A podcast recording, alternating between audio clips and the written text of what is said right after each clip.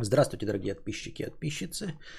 С вами вновь ежедневный подкаст Константина Кадавра. И я его ведущий Константин Кадавр.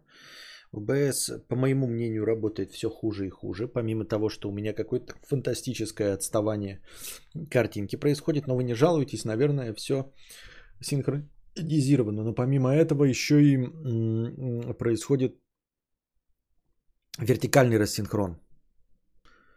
Вот. Поэтому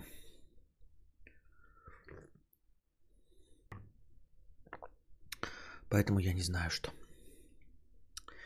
Отписчики кадавра, но мне нужно э, всех, а денег нет. Почему мудрец не читает мои сообщения в чате? Но мне нужнее всех. Да, да, да, да, да, да, да. Итак.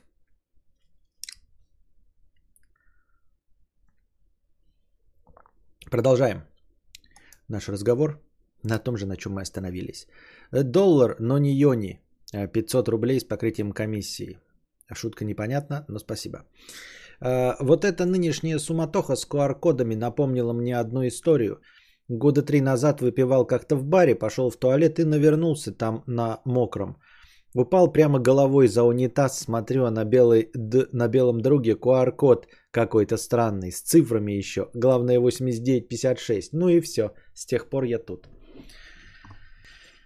Звучит правдеподобно, я в это верю. Аноним любит... Так, подкаст Блог Болтуна. 15 месяцев спонсор. Первое потраченное сообщение. Увидимся через месяц. Спасибо. 15 месяцев спонсор. Так быстро летит время. Вроде бы недавно совсем добавлял спонсорскую подписку, но уже это. А, по моим планам, какие мои планы? А, надеюсь, что э, в скором времени появится подкаст в Spotify. Прямо сейчас, прямо сейчас вы можете в Spotify в поиске написать подкаст Константина Кадавра. Вот. И он вам выдаст уже результаты. Выдаст и мою аватарку, и что-то еще, и даже покажет подкасты. Но при попытке на них нажать, ничего у меня лично еще не происходит. Я подал заявку, вот, э, в общем, все по правилам. И э, они написали, что в течение нескольких часов, но уже почти прошло 24 часа. Проверьте, может у вас работает, может быть, с э, телефонных приложений. Вот, у меня пока не работает. То есть я нажимаю на ссылку, которую они мне дали для этого подкаста. У меня ничего не открывается. У меня, э, ну, типа, скидывает на основную страницу. Если в поиске написать подкаст Константина Кадавра, он уже находит, но ничего не нажимает. То есть ты при попытке нажать на подкаст, на, на сам подкаст или на один из выпусков, он опять скидывает на главную страницу. Что у вас происходит? Напишите, пожалуйста, в чате тем, те, кто пользуется э, Spotify. Ну что, как iPhone, как батарея? Да пока отлично, пока отлично, пользуюсь, снимаю видосы, домашние, естественно, да. Э, не хоум видео, а в смысле с Костиком на улице, радуюсь, фотографирую. Э, новый смартфон, новые возможности фотографирования и съемок видео.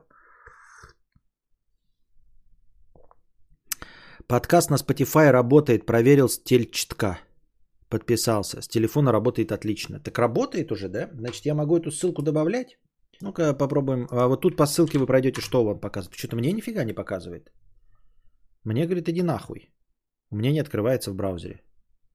А у вас? Вот ссылка, которую дал мне сам Spotify. Что у вас по этой ссылке проходит? А, Капок 15 месяцев. Ну что, а, это я вот прочитал. Спасибо за 15 месяцев. Максим Жигадло, 15 месяцев. Всем алдам привет. Привет всем алдам.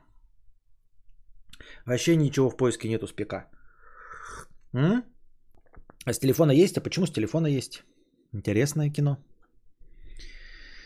Так, а у меня есть Spotify тут? О, есть Spotify. Перекидывает, да? Так. Так. Но я не зареган. Пусто, но я не зареган. А я зареган, но пусто. Так.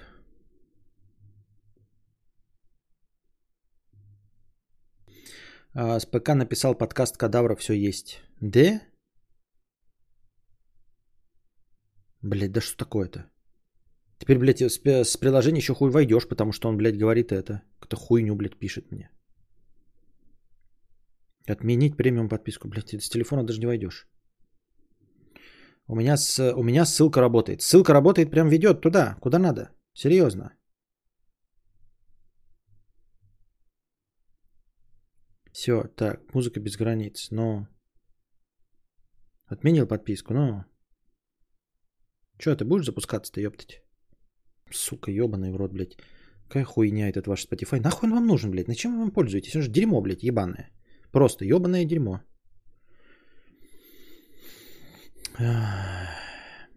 Подкаст. Конста... Блять, ебать, как много оказывается, да? Константинов? Константина. Подкаст Константина Кадавра. О, ебать, открывает. Нихуя себе. Ириска, блядь. Натуре открывает. А чё, плей? Поработает, нихуя. А почему-то с, э, с ПК у меня не запускает. С ПК в приложухе даже послушать можно. В ПК с приложухи даже можно послушать. И по этой ссылке, которую я дал, да? Ну тогда хорошо, тогда хорошо. Кому нахуй Spotify нужен? Согласен абсолютно вообще. Ну, тем, кто пользуется, бобро пожаловать, э, подписывайтесь на Spotify. Вы там просили несколько, э, ну как несколько, пару человек написало, что им было бы удобно слушать подкасты в Spotify. Вот сейчас я посмотрю, что вы там, статистика. Надеюсь, у вас уже полтора миллиона подписанных на меня. Иначе, блядь, я не знаю, для чего я трахался, заполнял все эти анкеты вонючие. По мне можно засекать старт спонсорства. Я в первые минуты постав телеги оформил, да? Ну вот можно по, по тебе засекать, значит. Так. Какой конченый, блядь, Spotify. Мне даже не открывает страницу подкастерс. Не хочет. Your dashboard. Так. Streams, listeners, 0. Ага, все понятно. Статистика показывает мне, значит, так. Э, запусков 0. Э, послушали 60 секунд 0 человек. Слушателей 0. Подписчиков 0. Охуительная статистика просто. Гениальный у меня подкаст получился, я понимаю. Насколько я понимаю. Очень популярный. Видел новость, что московских ресторанам выдавали звезды Мишлен. Вроде недавно обсуждали. Да, да, сейчас мы э, сначала ответим на донаты, а потом эта новость, конечно же, тоже будет. Э, вроде ссылка работает только для залогиненных на Spotify. Так я сам залогинен, она мне не открывает. У меня акка нет, и моя ссылка тоже на главную ведет. Хотя ее мне Анхар дает. А его купил Spotify.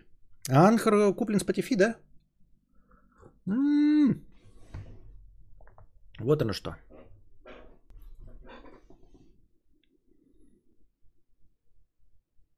И ты ноль. Чё? Чё ноль? Стекло поклеил? Нет еще. Рекомендую Басиус фирму. Очень их стекло по качеству нравится. На Али продается и на Озоне есть тоже, но не всегда. Я на 11 брал на Озоне несколько дней назад. Статистика видит нас э, э, насквозь просто. Понятно. Нуля не существует. А, вот оно что. Аноним любит Костика 50 рублей.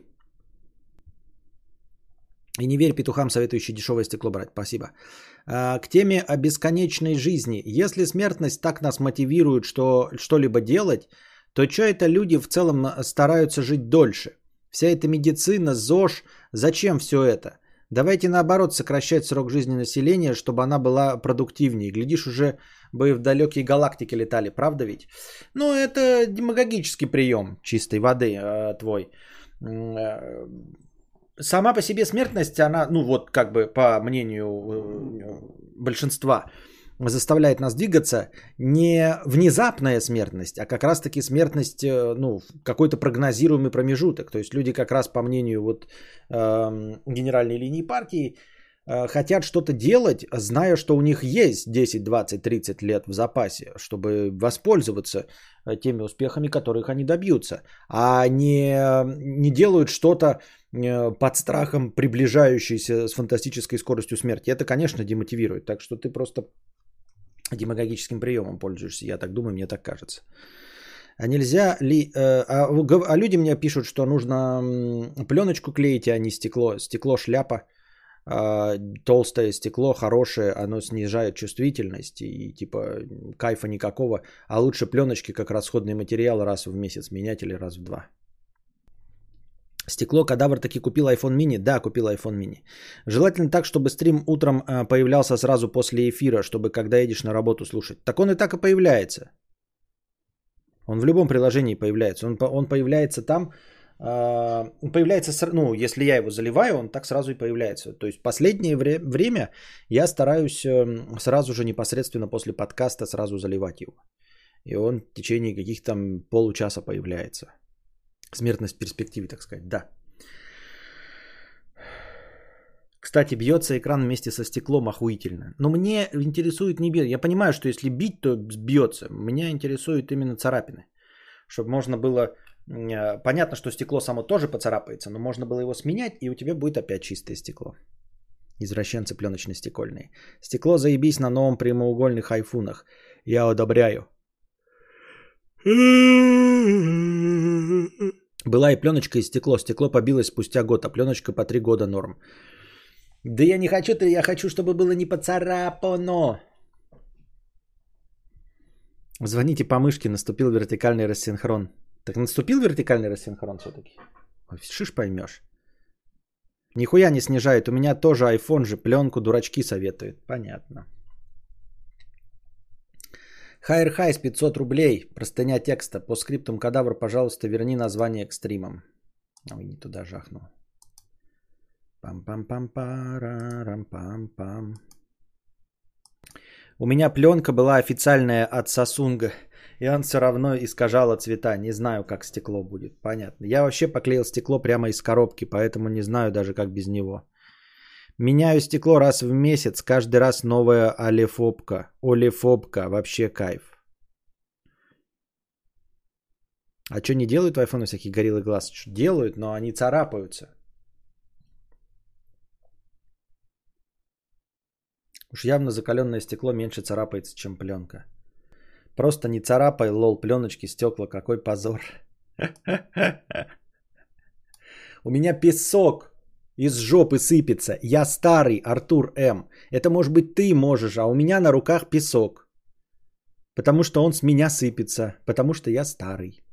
Несвоевременный философ, простыня текста. Дисклеймер. Я считаю, что философия это самое бесполезное занятие, которым только может заниматься человек. Все философы дармоеды, а кафедры по философии должны быть расформированы. Мне кажется, это чья-то фраза. По-моему, где-то я ее слышал. Мудрец. Ну вот что хуйня. Где-то в 17 лет я сильно ударился головой в диванную философию. Ну знаешь, размышлял о природе бытия, времени, свободы воли и всего такого, ставил всякие мысленные эксперименты и прочее.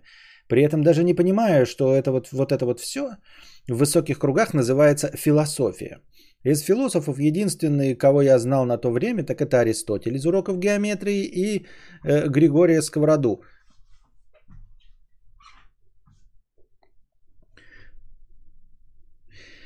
А, из уроков литературы. То есть мать часть я не знал от слова совсем. Где-то в это время я прихожу к мысленному эксперименту, что, мол, а что если Вселенная, ее история, мои воспоминания, они о себе были созданы вот прямо сегодня утром?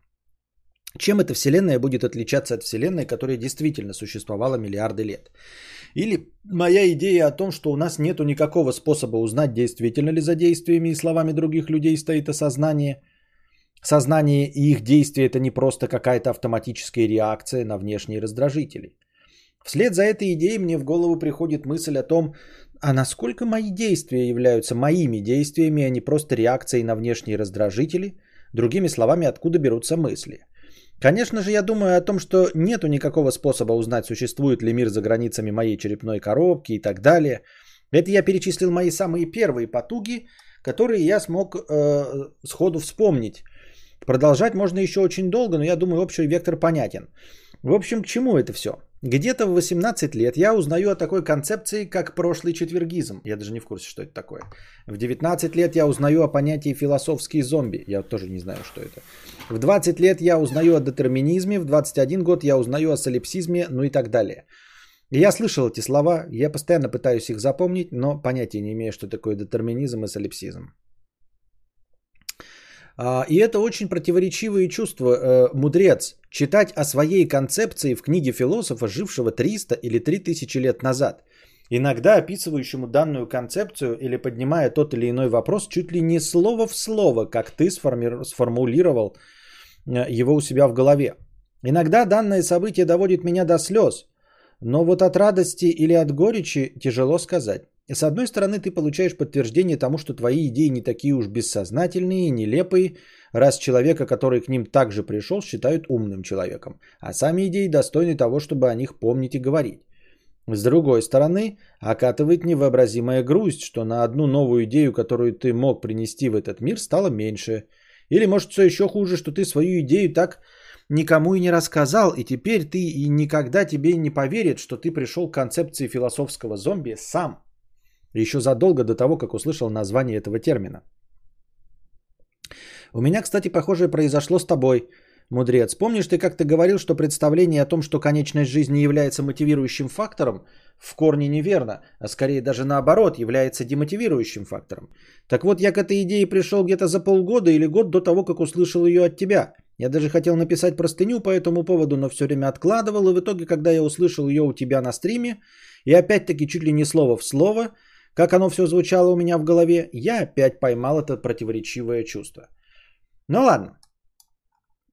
Я даже перестал читать философские труды, потому что я устал раз за разом наталкиваться на свои идеи, которые я считал безумно уникальными и свежими, напечатанными 100 и более лет назад, уникальными и свежими, напечатанными 100 и более лет назад.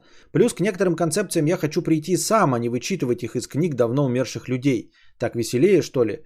Смысл простыни по большей части в том, чтобы высказаться, но такие мне но также мне интересно, насколько это распространенное явление. И помните, ребята, философия это хуйня. Ну, ну, ну, ну. Да в чем смысл вашей жизни? Ну, ну, ну, ну. Да не ну, ну, ну, ну, ну, ну, ну, ну. В чем смысл жизни каждого гражданина? Ну, не знаю я. Um, что я могу сказать? Это распространенная фигня. Это распространенная фигня почти везде и всегда. А, в литературе для того, чтобы оправдать себя, оправдать свою неоригинальность, э, придумали такое понятие, как метасюжет. И, значит, придумали концепцию, что все сюжеты давным-давно придуманы, и по большей части все написаны э, в Ветхом и Новом Завете, и вообще-то ты больше ничего привнести в литературу не можешь, кроме как обыгрывание этих основных метасюжетов, либо написанных э, тысячи лет назад, а, либо на 86% э, присутствующие в Библии. Вот. Все остальное это обыгрывание стандартных ситуаций. А, ну и плюс ко всему такое происходит, потому что, в общем-то, целей э, существования, придуманных человечеством для себя, их не так уж и много. Соответственно, преследуемая героем цель, она тоже вот, ну, делится на какие-то несколько э, вариантов. И, в общем, э, достигнуть этой цели тоже можно ограниченным, в общем, количеством способов. И вот эти ограниченное количество способов для достижения ограниченного количества целей – они давным-давно уже описаны. Как говорил Иван Демидов, а что вы хотели? Нот-то всего 7. Он говорил это про музыку. Типа, сложно придумать новую мелодию и по, про плагиат, что нот-то всего 7. Таким образом, э, скорее всего, абсолютно нормально, что все философские доктрины уже давным-давно придуманы. И так или иначе, может быть, не совпадая с, твоей, с твоим видением на 146%, они все равно существуют, там с, ма- с маленькими погрешностями. В любом случае, что бы вы себе не придумали, какую бы интересную идею, а, скорее всего, для нее уже есть термин. Вот я когда описывал э, свое вероисповедание, потом кто-то пришел в чат и сказал, это называется внеконфессиональный верующий. Я почитал все возможные названия метистов и прочее, пришел к выводу, что да, я внеконфессиональный верующий. Э, что для меня уже есть термин, а значит, э, кто-то уже давным-давно этот термин для таких, как я, придумал. Э, меня это, в отличие от тебя, совершенно не смущает. Но, возможно, смущает тебя это потому, что для тебя это важно. Ну вот, например, для меня важно, что я хочу быть философом, ой, не философом, а писателем, и мне важно написать книгу, и чтобы люди как-то на мою книгу среагировали. То есть вот я хочу вот это получить. Где-то внутри себя ты считаешь себя философом, и поэтому тебя задевает, что все твои оригинальные мысли уже написаны. Ты хочешь реализоваться как философ. Что бы ты тут ни писал, что философия хуйня, вот, философы-дармоеды, а кафедры по философии нужно расформировать. Тем не менее, сам факт того, что тебя так задевает, а, что все а, твои концепции уже давным-давно придуманы, говорит о том, что ты хочешь быть философом. Вот, и ты хочешь придумать какую-то новую концепцию.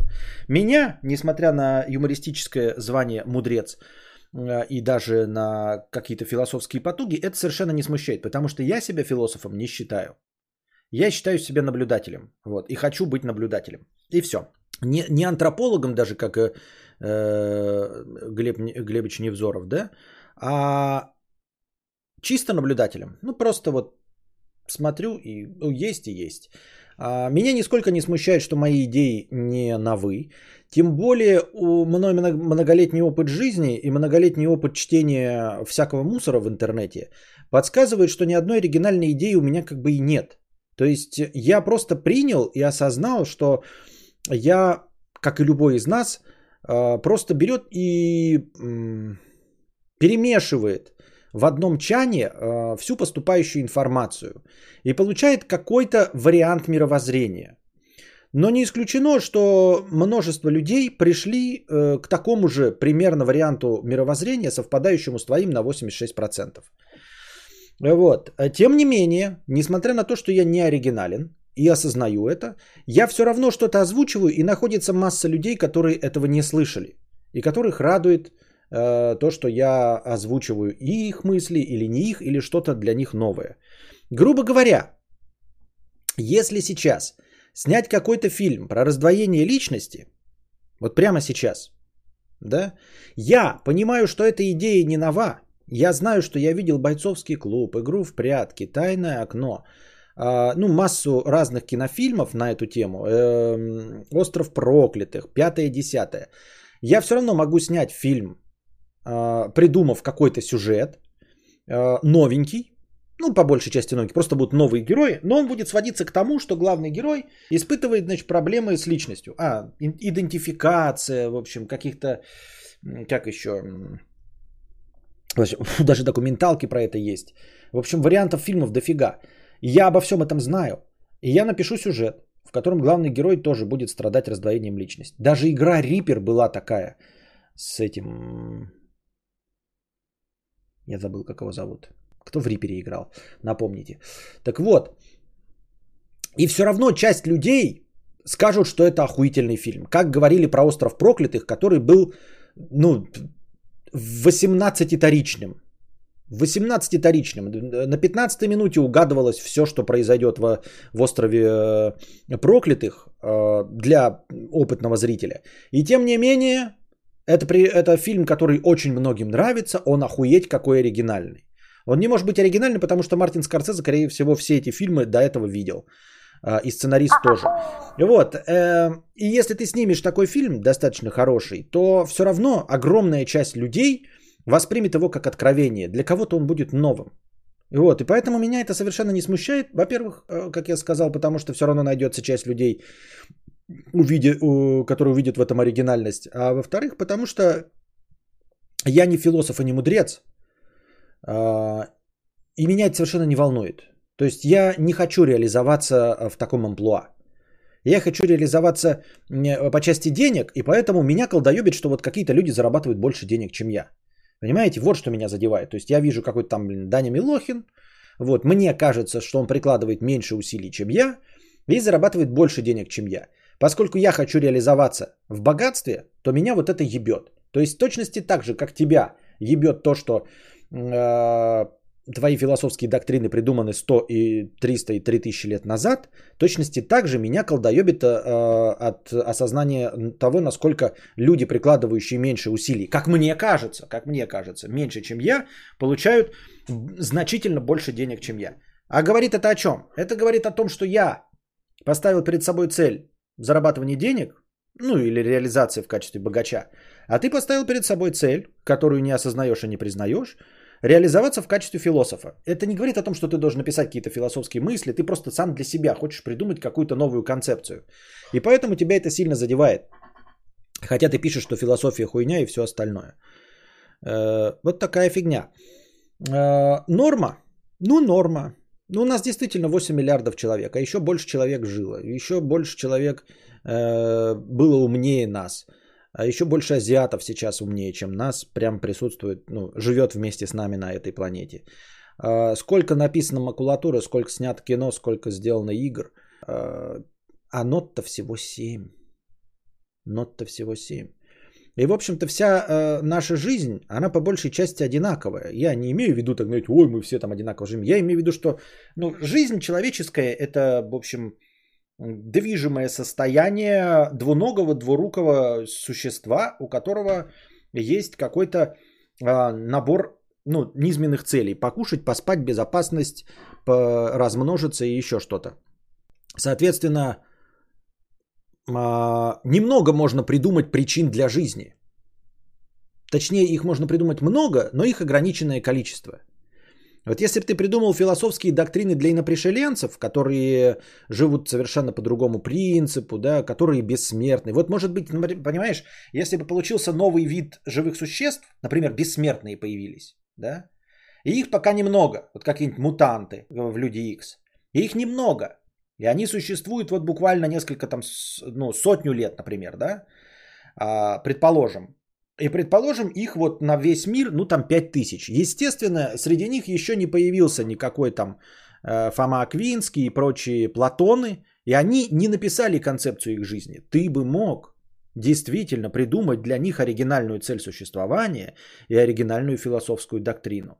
Но придумать оригинальную философскую доктрину для живого, для вида живых существ, который существует 30 тысяч лет, имеет письменность, память, библиотеки и все остальное, но это прям, скажем, крайне нереалистично. Это как попытаться, знаете, с нуля, без э, разбега, скажем, лет через 100 добиться успеха в Ютубе. То есть это сейчас уже сложно, хотя YouTube существует с 2007 года грубо говоря. И сейчас уже все люди воспринимают, что добиться вот просто так, нигде не рекламируясь, а просто начиная выпускать видосы, невозможно. И представь, что будет через 100 лет. А это всего лишь история Ютуба с 2007 года. А ты говоришь о письменности, которая существует, хуй пойми с когда.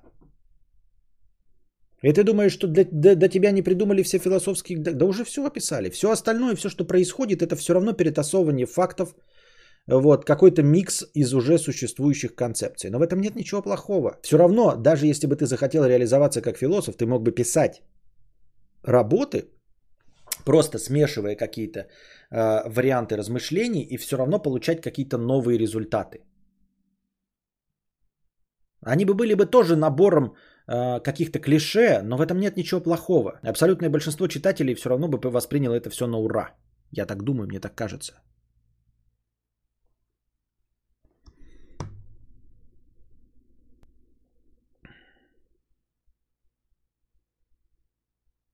Кто такой вертикальный рассинхрон и почему э, только вертикальный? С горизонтальным синхроном порядок? С горизонтальным синхроном порядок. Вертикальный рассинхрон в игорах вы такой видели. Когда верхняя часть картинки немножко сдвигается. Вот во время движения, я, например, двигаю сюда головой. И у вас не одновременно вся картинка головы двигается, а как будто бы лоб чуть-чуть побыстрее вот так вот чик чик они становятся вместе. Вот это вертикальный рассинхрон. Я прям подвинул рукой, и она не цельно пошла, а сначала там, знаете, тем пальцы чуть-чуть сдвинулись сюда, потом ладошка вот так вот. И это все на микродвижениях. Вот это вертикальная рассинхронизация. А когда картинка все нормально, это синхронизированная вертикальная картинка.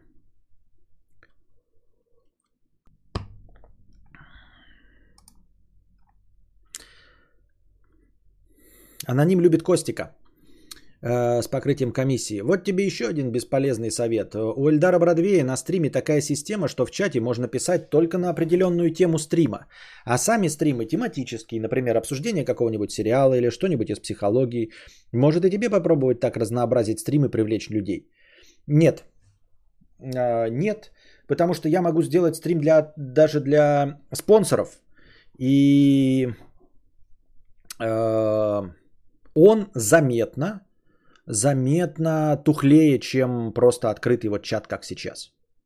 То есть, если мы ограничим чат, может быть, если было бы, например, там 3000 зрителей, тогда бы можно было сделать из этого что-то интересное, то есть количество вопросов по одной теме, и можно было бы действительно ударяться в одну тематику. А вот когда э, нас всего-то тут сидит 48 человек, да, или сколько там нас сидит человек, то ограничивать вас еще тематикой сообщений приведет к тому, что ну, сообщений вообще не будет в чате. А я реагирую в том числе на то, что вы пишете в чате. А, кстати, я когда обнаружил, что День Трифидов имеет продолжение во второй книге, вот э, писинг пауза.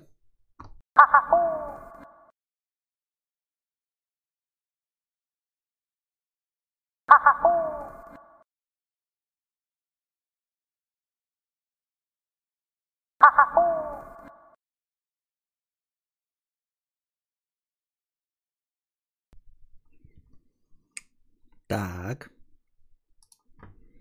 Так. Мне кажется, кадавр во время пауз уходит стримить на другой канал, про который мы не знаем. Хе-хе. Так. А, Дмитрий Зайчиков 66 рублей э, с покрытием комиссии а, и 50 рублей с покрытием комиссии. Здравствуй, а, здработейка. Стекло даже дорогое, не клей.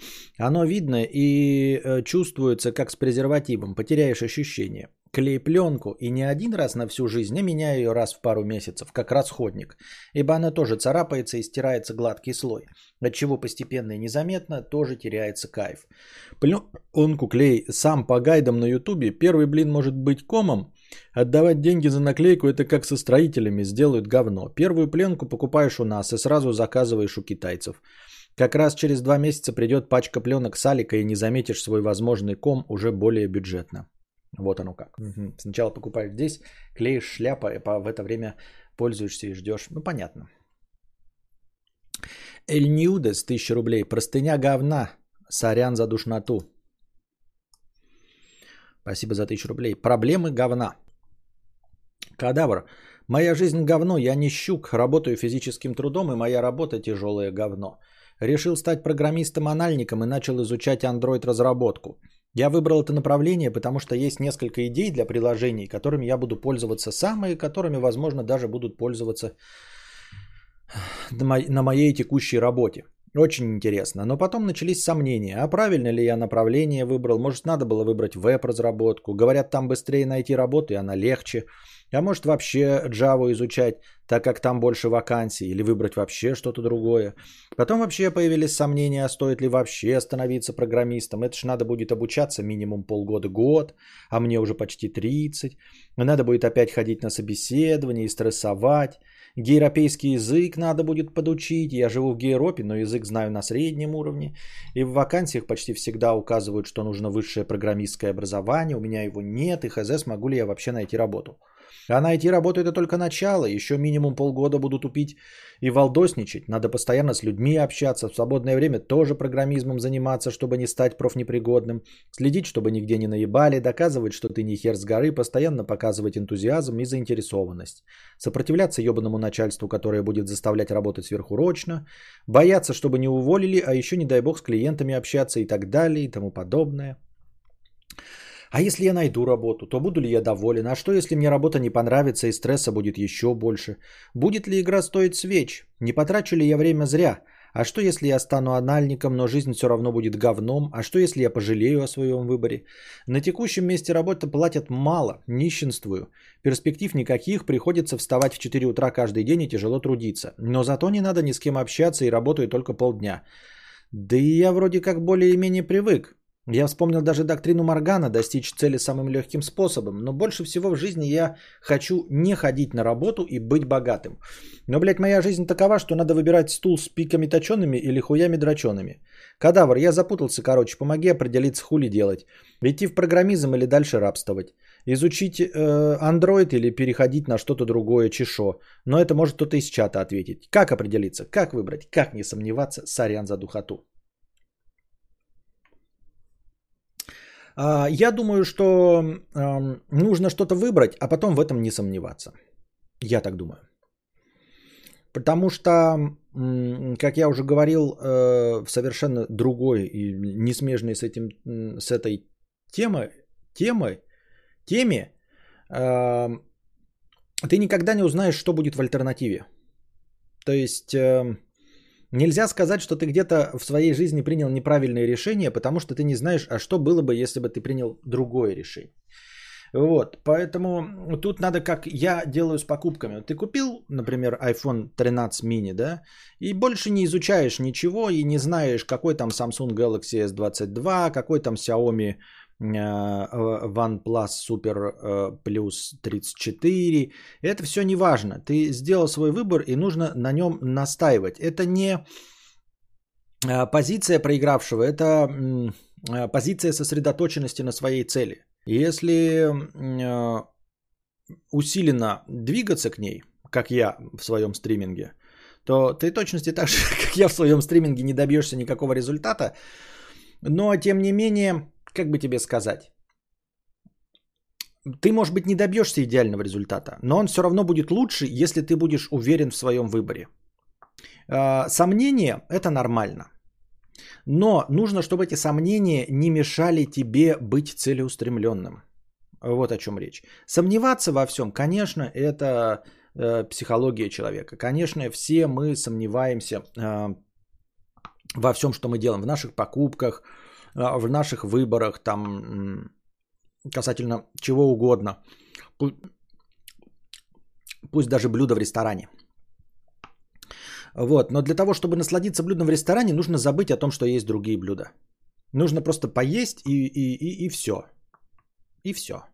В общем, я к чему? А, ты э, никогда не узнаешь, стоила ли игра свеч или нет. Может быть, да, если даже у тебя ничего не получится в ведроид программизме, это будет не потому, что другие профессии лучше или другие направления программизма лучше, а потому что ты ну просто плохо программируешь. То есть такой вариант тоже возможен.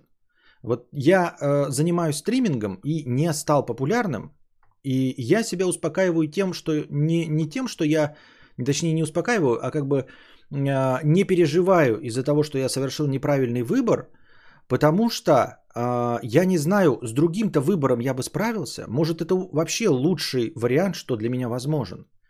Например, я мог бы пойти, да, например, какие-нибудь там сварщики, и вы мне скажете, вот, если бы ты был сварщик шестого разряда уже, э, газопроводы какие-нибудь варил, то уже имел бы триллион денег.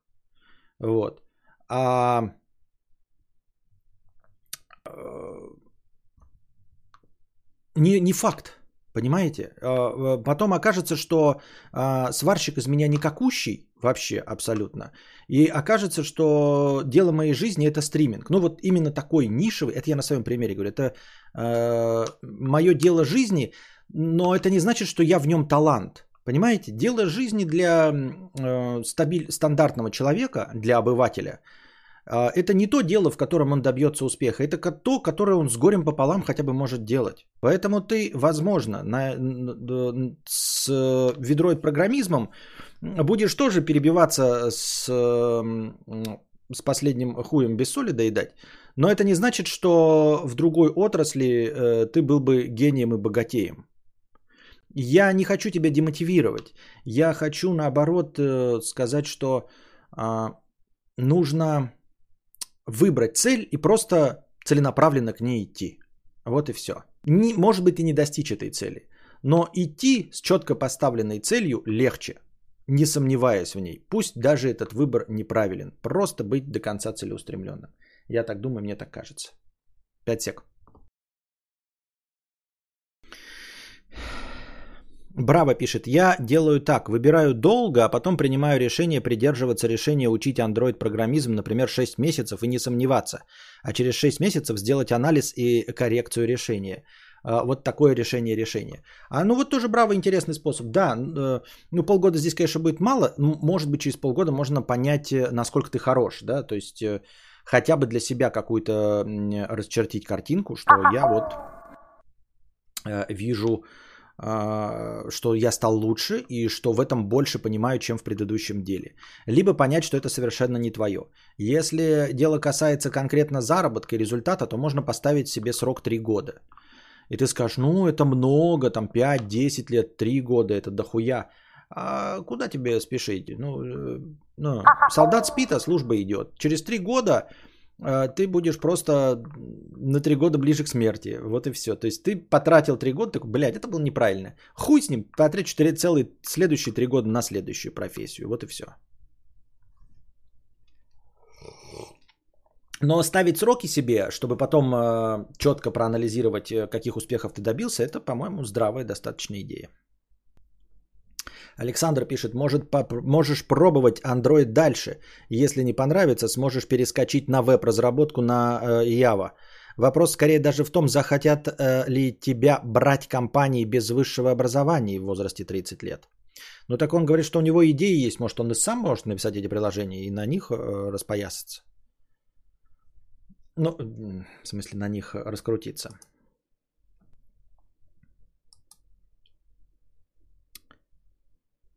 Пожилой жмых 300 рублей с покрытием комиссии. Спасибо за покрытие комиссии. Привет, почему закрываешь комментарии на видео? Обидно, когда обсуждается довольно интересная тема, а посмотреть разные точки зрения других ребят не представляется возможным. Ну, сорян, я последние комментарии под видео закрыл, э, э, ну, последнее видео, под которым я закрыл комментарий, э, было 4 года назад. И это под всеми остальными видео эм, комментарии открыты. То есть я последний раз закрывал комментарии под видео 4 года назад, потому что у меня нет видео последние 4 года. Что значит э, вот твое, в твоем вопросе временные рамки закрываешь? Тут было бы правильно, ну, если бы вообще вопрос был состоятельный, можно было спросить, почему ты закрывал комментарии под видео? Потому что ты спрашиваешь, почему я закрываю. А я не закрываю комментарии под видео, потому что у меня нет видео. И тут никак не придраться. У меня нет видео, я их не снимаю и, ви- и комментарии под ними не закрываю. Если же вы имеете в виду под моими видео записи моих стримов, то комментарии под ними открыты. О чем идет речь? Я не понимать. А, Дениска Колзак- Колзаков 500 рублей с, покрытие комисс- с покрытием комиссии на хорошее настроение. Спасибо за покрытие комиссии. Унылое разочарование 50 рублей. Здравствуй, богатей, император Толстантин. Подскажи, что делать, если очень устал, а отдых не отдыхается. Кстати, почему перестал проводить стримы с мамой? Они были приятными и веселыми. А особенно нравилась рубрика, где она читает анекдоты. Спасибо за 50 рублей. Смотрящий за стримом 50 рублей. Вечер в будку, Константидзе. Наблюдаю за твоими эфирами 5 лет. Ты стример порядочный, мурлычешь четко и по существу. За что тебе уважение от достойных пацанов? У нас вопрос возник. Рассуди по понятиям стримерским. Стримерским. И если петуха на ютубе смотреть, то ты об него законтачишься через роговицу глаза или нет? Э, Хороший шутечный вопрос. Спасибо за 50 рублей. Э, Но я буду отвечать на него серьезно. Нет, не законтачишься, потому что э, если бы это так работало, то, понимаешь, на улице можно тоже видеть какое-то количество пидоров и об этом не знать. Можно видеть э, э, пидоров по телевизору и тоже об этом не знать. То есть они будут э, скрытыми какими-нибудь. И поскольку никто не стал пидором от того, что просто смотрит телевизор или ходит по улицам, это значит, что зашквариться через роговицу глаза невозможно. Просто потому, что ты не можешь исключить э, возможность того, что ты увидишь пидора. И, и главное, нигде так не работает, что посмотрев на пидора, ты э, зашквариваешься. Э, С ними можно не взаимодействовать по каким-то особенным понятиям, в которых я ничего не понимаю. Вот, и не хочу об этом говорить, но даже если есть, то смысл в том, что там не пользоваться какими-то их приборами или еще что-то. Вот. Но в целом от того, что они есть, ничего не происходит от того, что ты их видишь. Сейчас я не помню, чего, когда это были стримы с мамой, это шутка такая? Да, это шутка про то, что я похож на Габзавра. Что человек пишет мне комментарий, а на самом деле пишет комментарий Габзавру, потому что мы очень похожи. Ролан пишет, э, стоит изучать JavaScript, слышал, легче всего найти работу, так как компании пользуются чаще им.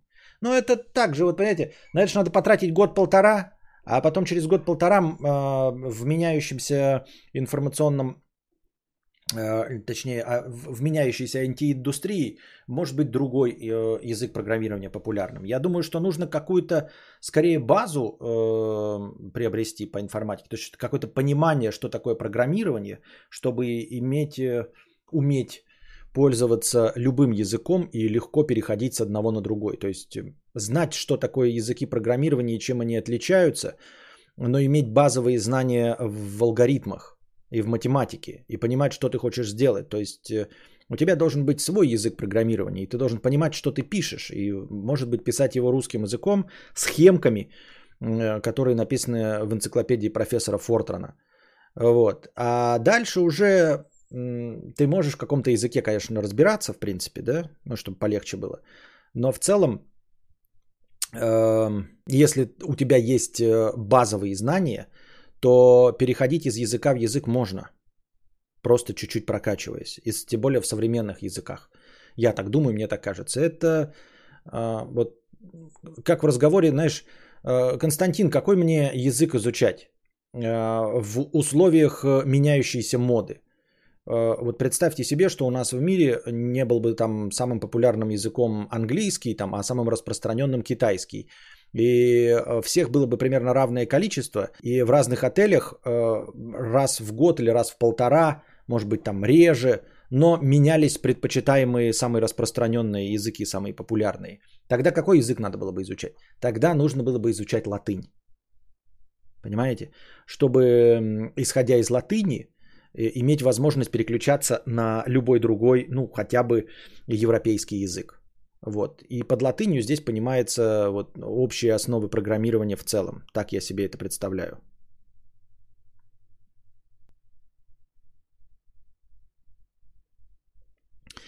Немец, если ты хорошо знаешь один современный язык программирования, то ты и другой освоишь за очень небольшое время.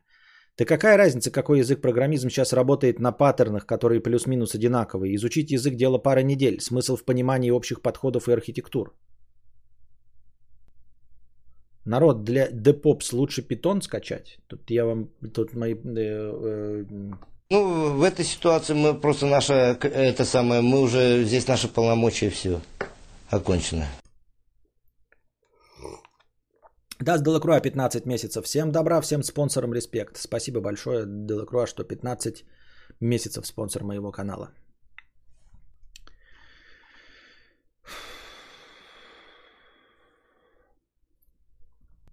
Спасибо за тупой донат 50 рублей.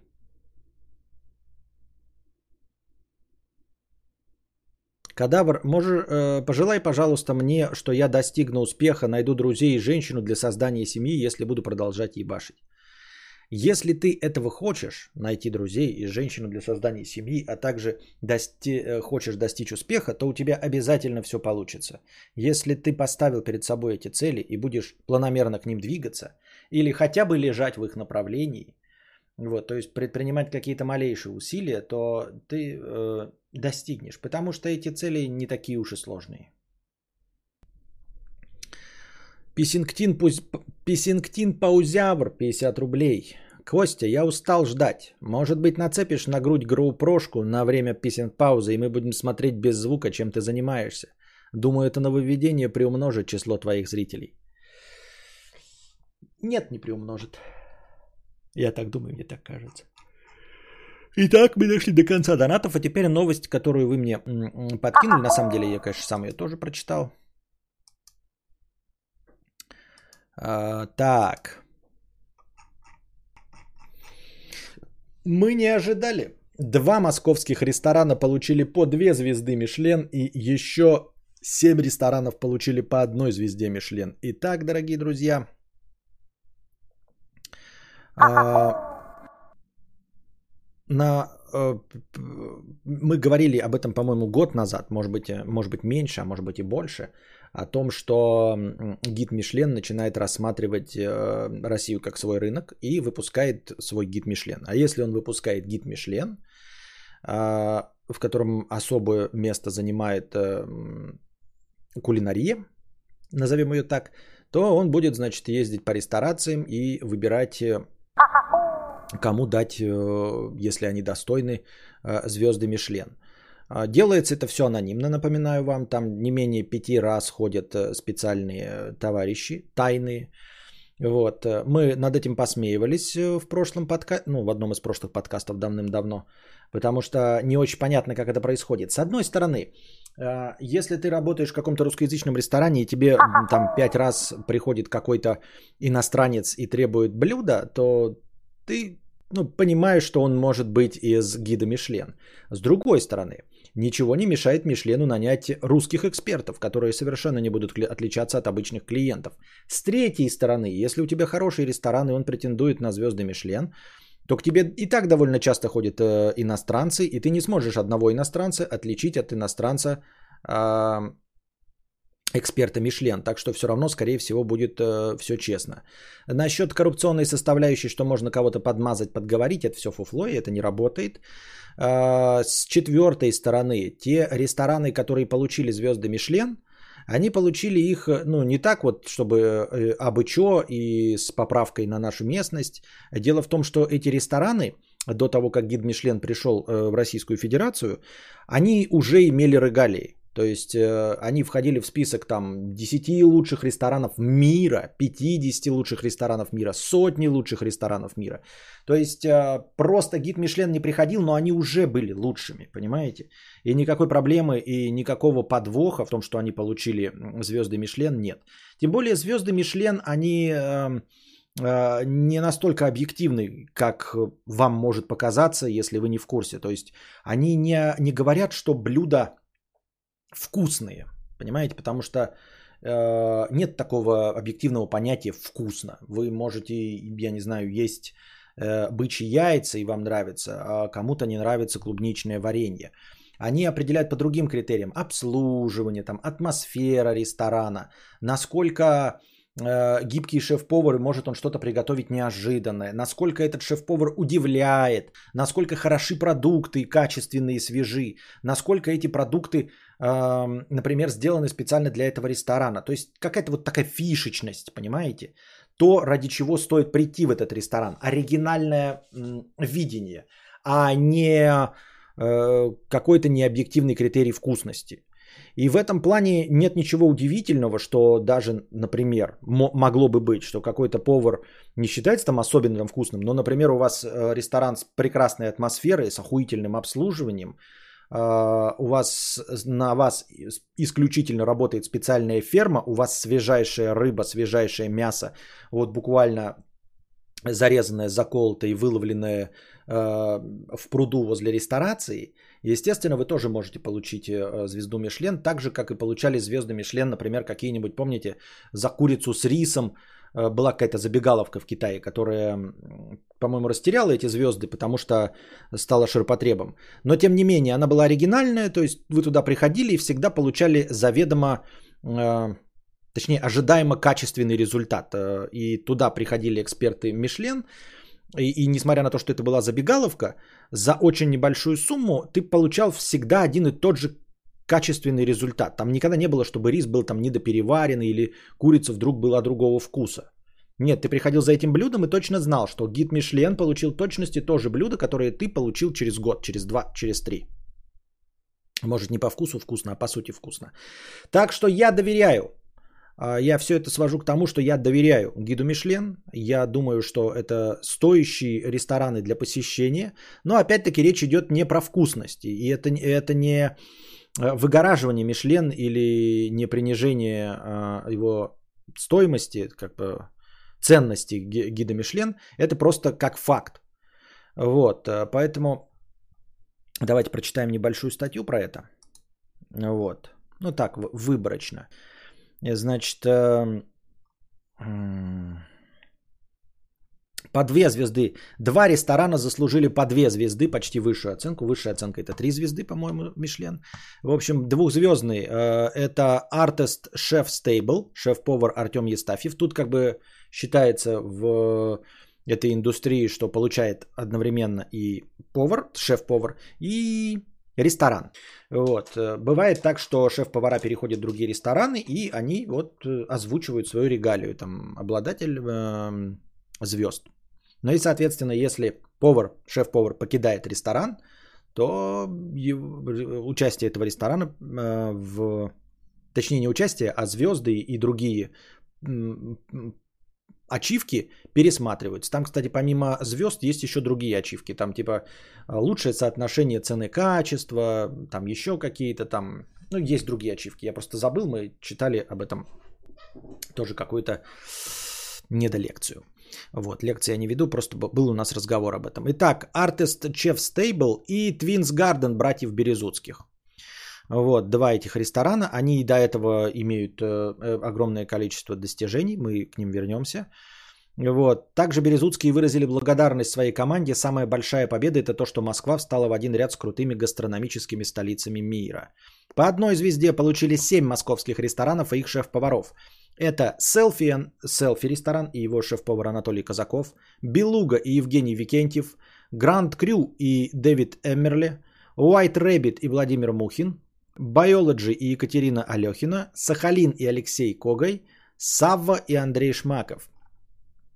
А, Всего же частью, так, частью первого выпуска стали 69 ресторанов. Очевидно, что остальные получили другие плашки. Среди них 15 удостоились знака а, Бип Гурман. Это, в общем, э, э, напоминаю вам, что логотип э, Мишлен, это те самые, которые делают шины.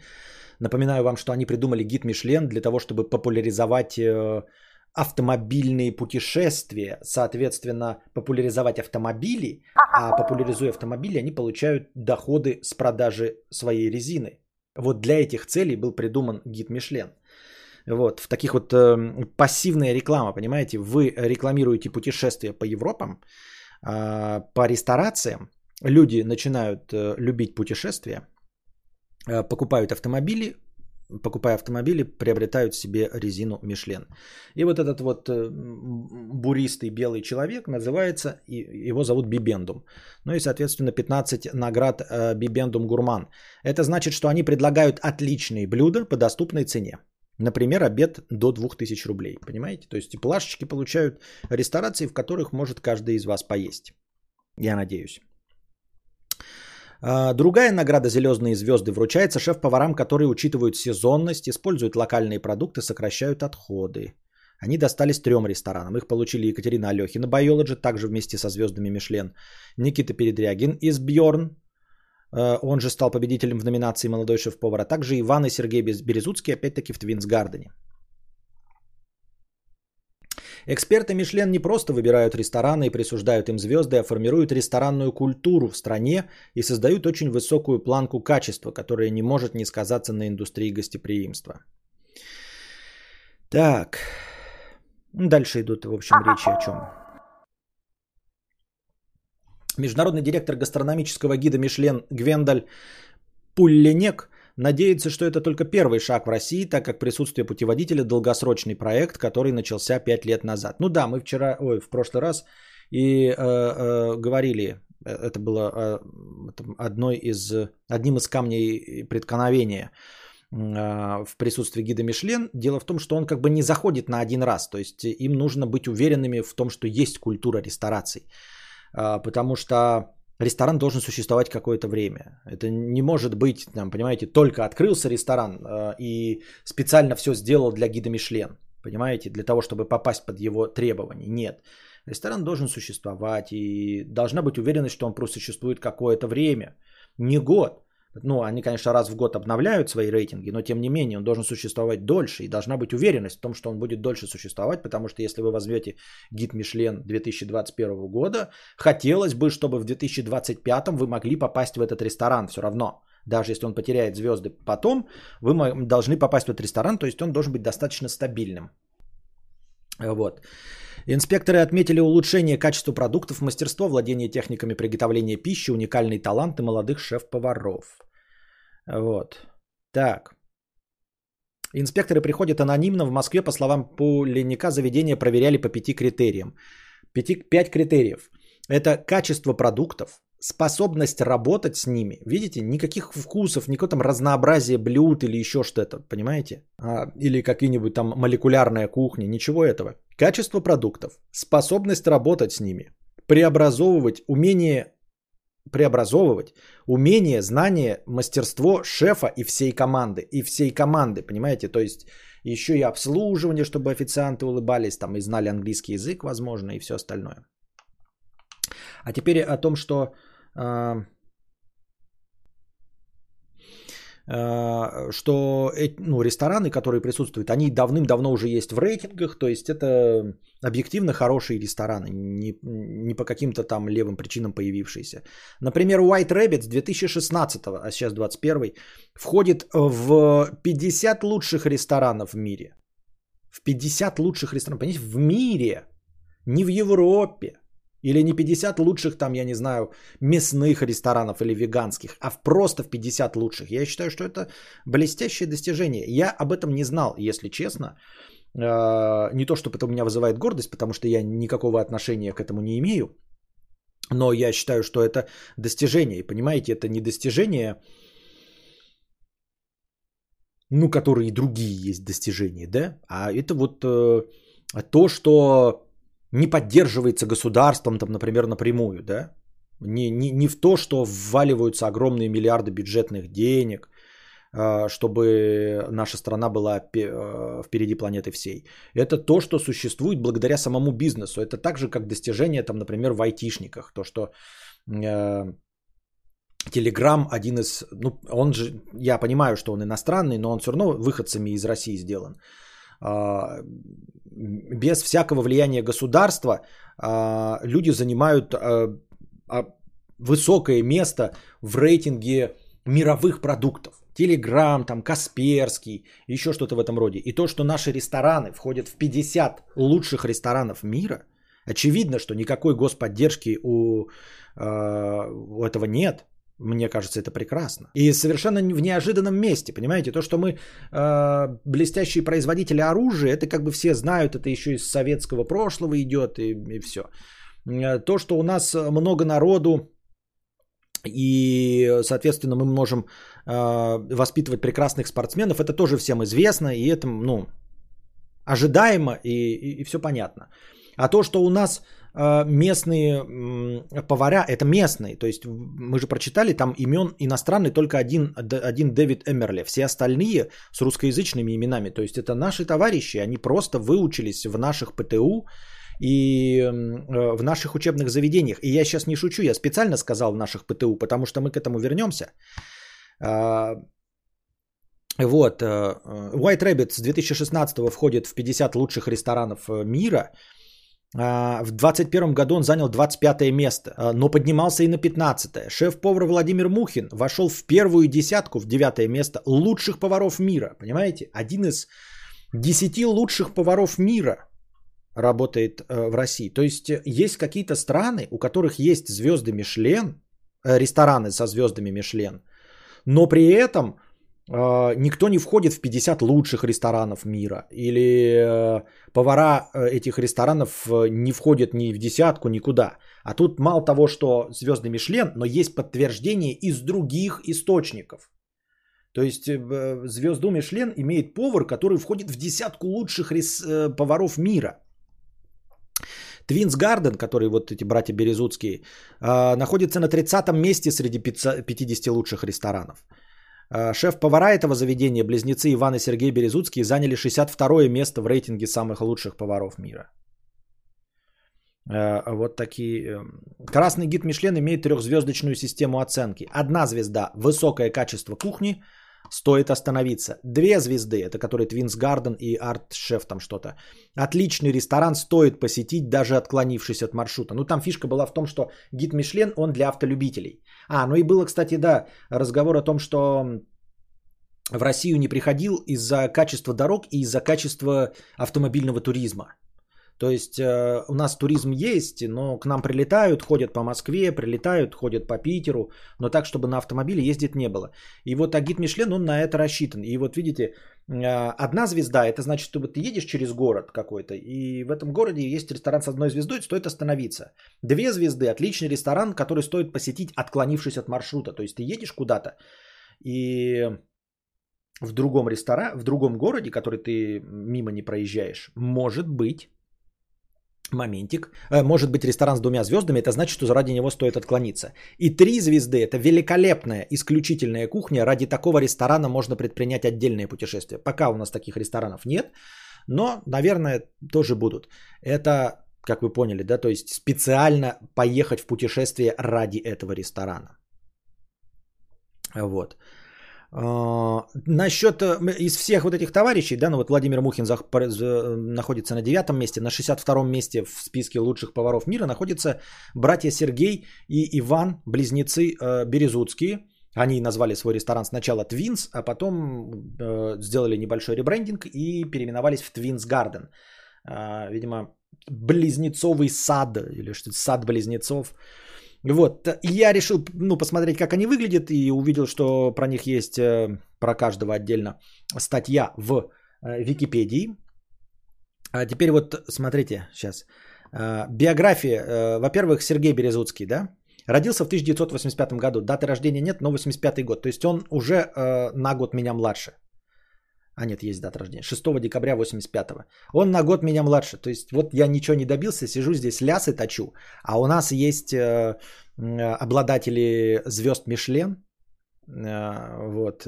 И 62 место в списке лучших поваров.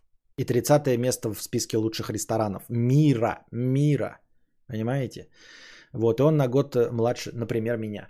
Обладатель двух звезд Мишлен. Э, Читаем биографию. После девятого класса пошел в ПТУ учиться на повара.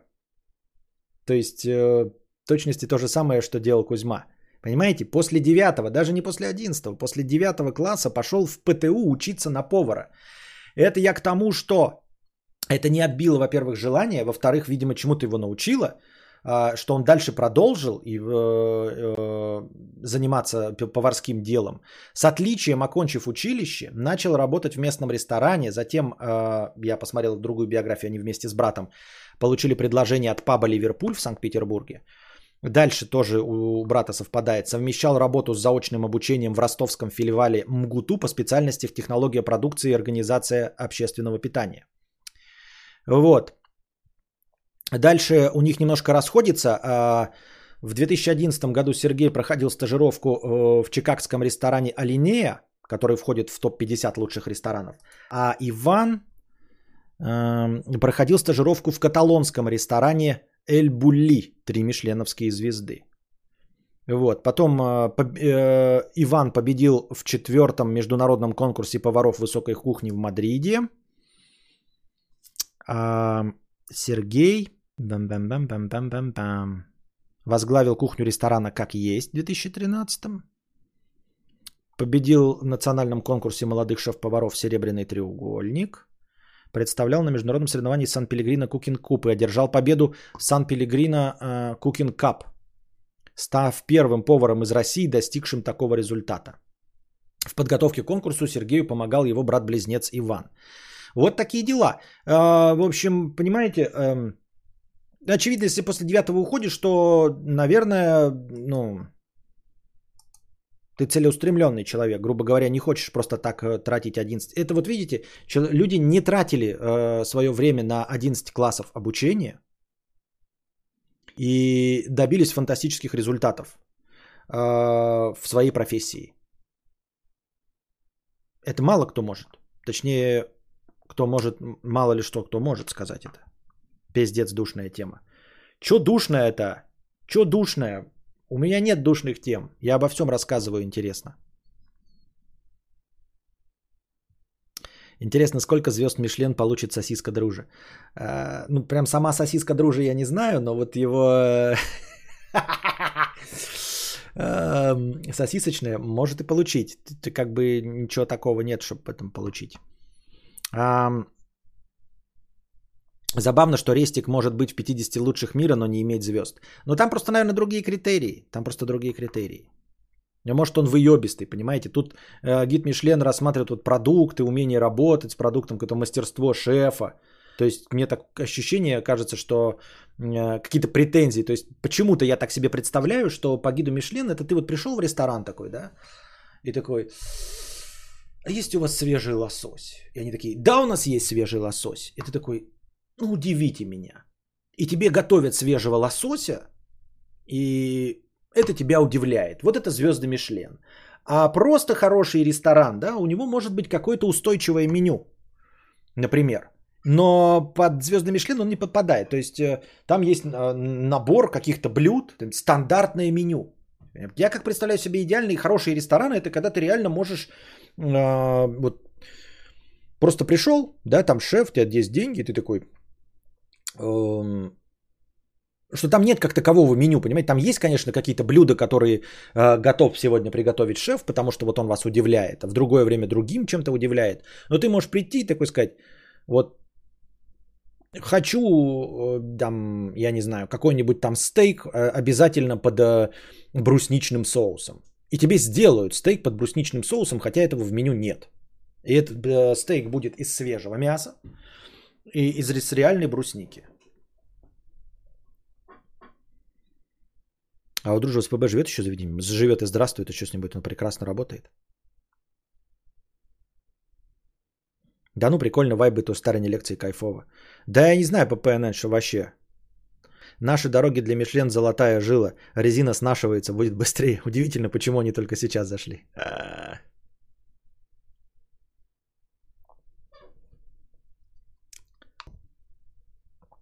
Ай. Так.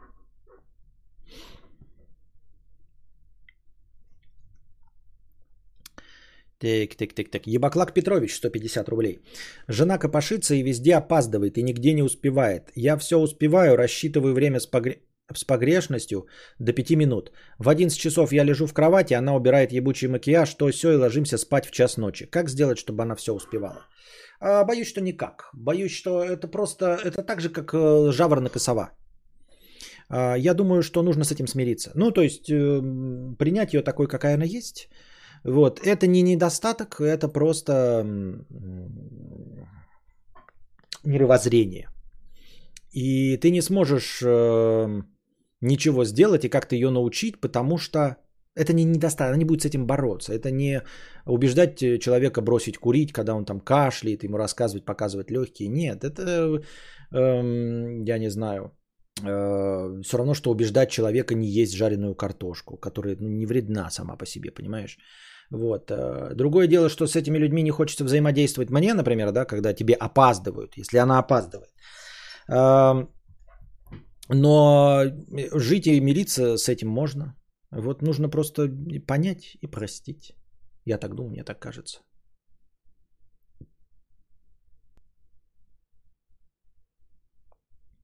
Унылое разочарование 150 рублей с покрытием комиссии. Ладно, это было очень невежливо с моей стороны. А что было невежливо с твоей стороны? А, вот оно что. Это шутка про Габзавра. Это было очень невежливо с моей стороны, но буду честен, настроение чуть-чуть поднялось. Лови монетку в счет компенсации морального вреда. Расскажи, как развиваться и тереться гениталиями со всеми подряд, если работаешь с 11 до 20.00. Да откуда мне знать? Откуда мне знать, как вам тереться гениталиями? Серьезно, я не на рынке, ребята. Ну, в смысле, я не в лиге. Э, Мне давно прострелили колено, так что...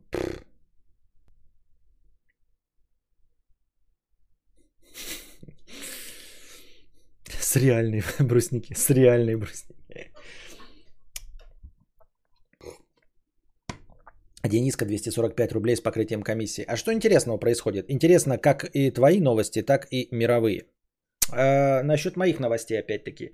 Я не помню, сказал об этом вчера, не сказал, я уже все забываю. Ну, короче, я мимо крокодил э, кузовного ремонта проехал. Я напоминаю вам, что у меня спойлер вонючий поломался еще в прошлом году. Я от спойлером, э, спойлер пластмассовый, на автомобиле спойлер, антикрыло пластмассовое. Для нахуя оно сделано, не знаю. Но оно прикручено прямо э, насквозь болтами через, э, через крышку багажника. И вот этот э, на морозе спойлер я пытался открыть, но я оторвал его. Вот. Теперь летами, конечно, дошли у меня руки, и я открутил к хуям этот э, вонючий спойлер. Чуть-чуть помяв, конечно, крышку багажника. Но под ней остались дырявые дырки, э, вот, э, ржавчина и отколупавшаяся краска под этим спойлером. А, есть способы самому наколхозить э, какой-то ремонт, но люди меня пугают тем, что он все равно начнет пузыриться через год-два. И сказали поехать кому-нибудь, может кто-то сделает это за небольшие деньги. Заехав в кузовной ремонт, я, показав свою проблему, мне озвучили цену в 14 тысяч рублей. Фантастические 14 тысяч рублей. Это заделать вот с каждой стороны э, крышки багажника. Здесь две дырки под болты, здесь две дырки под болты и немножко тут выправить. В общем, их заварить, зашлифовать и покрасить. Это все 14 тысяч рублей. Это безу- безумно большая сумма. Э, вдобавок к знанию, что багажник цельный, новый, стоит в районе 12-16 тысяч рублей. Конечно, не оригинальный, ну а хули тут оригинальный, если у меня там не Мазерати, Дукати, Куколт, а обычная таксотачка, то есть, ну и сделано в Тайване, ну и э, металл там э, не, такой, может, качественный, да и похер, да. Главное, что целый, полностью крашеный багажник. Я вот думаю, может быть, все-таки купить э, просто тупо новый багажник. И дело в том, что мне по ремонту сказали 14 тысяч, а я позвонил по объявлению на Авито э, в какой-то там центр, ну вот это запчастей, там сразу автоответчик, что это там не какая-то левая контора, 60 отзывов с оценкой 4,8, посмотрел отрицательные отзывы, они касались того, что это Китай там какой-то продает. И мне сказали, что это будет стоить 12 700 плюс 500 рублей доставка. Вот, посмотрел я разбор своего, своей крышки багажника, он не такой уж сложный, я могу с этим справиться сам. Меня смущает, но с одной стороны это не моя там ласточка или что-то меня беспокоит, но немножечко смущает, что все почему-то обращают внимание на то, что будет другой цвет. А он будет другой не потому, что там у меня какой-то э, фантастический оттенок белого, а просто потому, что э, машина у меня уже старая, и она просто ну, своим каким-то образом выцвела, а мне пришлют новый, да еще не оригинальный тайванский белый цвет, и он будет слегка отличаться. Ну, насколько один белый отличается от другого белого? Ну, не, не настолько критично для Volkswagen Polo Sedan 2013 года, я правильно понимаю? Вот. Какие могут быть подводные камни в том, чтобы на Авито купить? Мне, я поговорил, типа, как происходит оплата, они сказали, переводите на карточку, Э, просто по обычным переводом на карту, и мы вам высылаем. Как я уже сказал, показывал объявление в... Могу показать в Телеграме еще раз.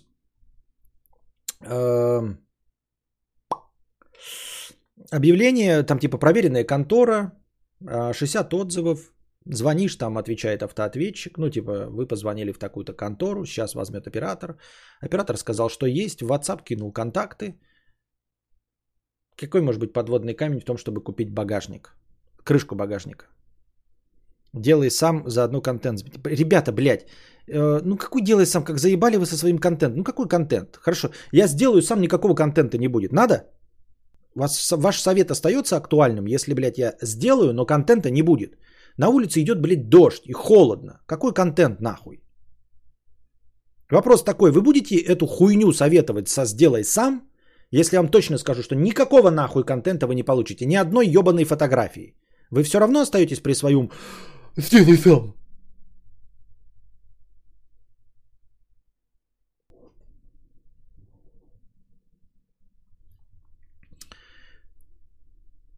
Можно разборки купить. Где разборка?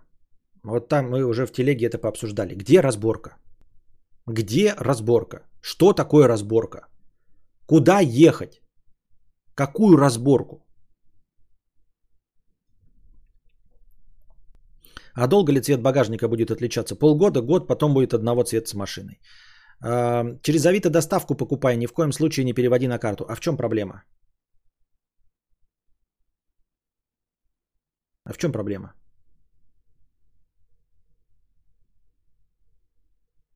М? Ну, типа, э, почти проверенная контора. В чем может быть проблема? Ась? Говнась. Мне не очень понятно. Так, сейчас я попытаюсь найти.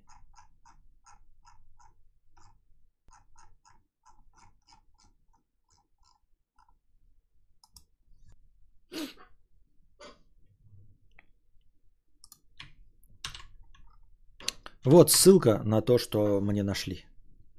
Но тебе же не представляют никаких гарантий, останешься без денег и без багажника. Ну а так с деньгами и без багажника, блядь.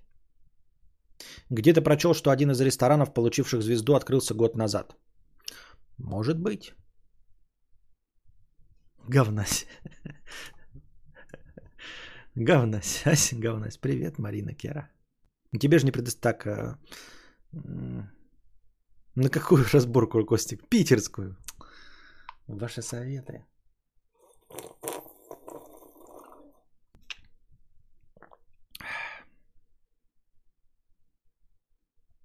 Ты же там лавку варил летом, привари вместо спойлера.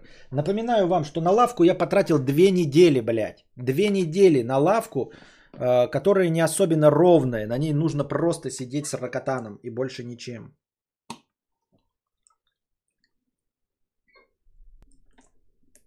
На том же Авито дром полно объявлений с разборок, а фары так на своего китайца покупал. И чё? Ну так а в чем смысл тогда с разборки покупать Smart from China? Тогда в чем смысл с, раз- с разборки покупать, если я все равно с Авито? Все равно какая-то система наебалова идет. В чем смысл мне? Почему нужно, блядь, держаться за разборку? Если я проверить не могу, я правда, мне при, пришлют опять еще один битый и помятый багажник, как у меня уже есть, старый. В чем прикол тогда твоей разборки с Авито? Расскажи мне. Здесь я хотя бы покупаю типа новый. А ты мне предлагаешь с разборки. Ну, мне в другом месте помятый, покоцанный пришлют. А на разборе брать тема в Яндексе, найди разборы, позвони. Там по-любому твой... Бля...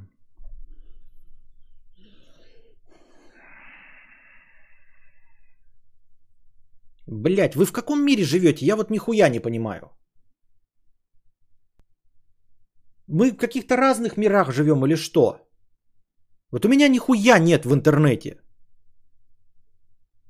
Нихуя, ни телефонов, ничего. Я не знаю, блядь, куда вы звоните? Почему я звоню, мне, блядь, все время отвечают на отъебись. По абсолютно любому поводу. Половина объявлений трубки не берет. Другая половина объявлений э, ничего не может сказать. Магазины в интернете, имеющие сайты, не существуют, блядь. Откуда у вас, блядь, эта хуета взялась в голове, блядь? Вы в каком-то идеальном мире живете или чё, блядь? Я понять не могу просто. Постоянно. Ми- Я начинаю беситься, потому что мне эту хуйню уже нагородили сто раз. И как я сюда прихожу, и мне опять начинают эту хуйню городить. Позвони, тебе сделают, блядь. Звонишь, там никто не берет трубку, блядь. Какие-то, блядь, рукожопы двух слов связать не могут. Нихуя нельзя купить, блядь. Я пиздец заебался, ища туалет. Э, этот, э, для, ну, такой. Звонишь, тебе говорят, вы точно придете? Если нет, блядь, я не приду нахуй. Пошел ты нахуй. Куда вы звоните? Я понять не могу. Как, как у вас, блядь, это получается? Потом, как задашь вопрос, у вас нормально со строителями все пишут? Нет, говно ебаное, блядь. Все полное говно ебаное. Кому не позвонишь, говно ебаное. А как спросишь, блядь, что делать? Позвони, они тебе, блядь, все есть, блядь, на разборках все есть, все дешевле, блядь, приедешь, посмотришь. Куда, блядь, приедешь, посмотришь? Куда вы позвонили, чтобы вам сказали, приезжай, есть, смотри, покупай? Как вы это, блядь, делаете? Я понять не могу.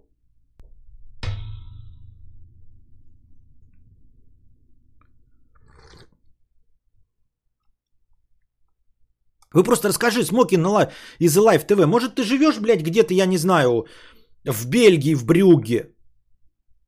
Хуй его знает. Может, ты живешь в Тольятти, у вас там машины делаются, это, блядь, легко. Может, ты в Москве живешь, и у вас там этих разборок до пизды. А мне пишут, блядь, разборка где-то в Сракотане, блядь, мира. Я звоню туда, там трубку не берут. И чё мне, блядь, ехать в сраку мира, чтобы узнать, что там вообще никого не существует? Потому что 80% объявлений, блядь, про несуществующие места в магазины. Просто их не существует нахуй. Я даже в 2GIS, блядь, жалобу пишу, говорю, я прихожу туда, тут нет нихуя такого. Они говорят, нет, есть, мы не будем исправлять.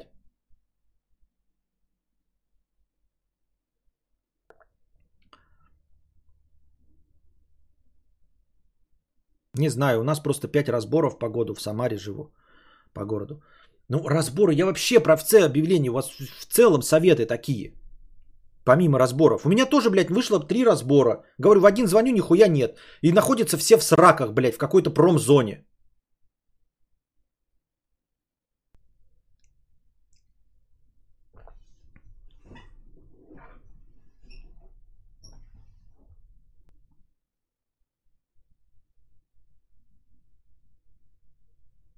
Эх, как я люблю, когда советуют какой-то финт ушами для экономии 10-15%.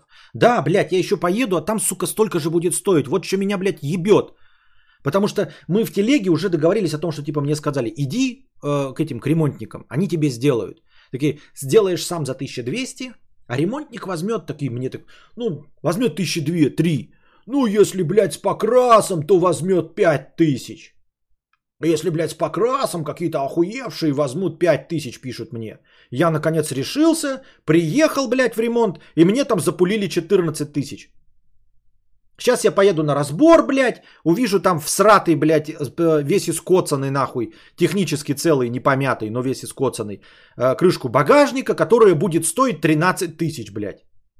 Потрачу на это время, блядь, на эти разговоры тупые,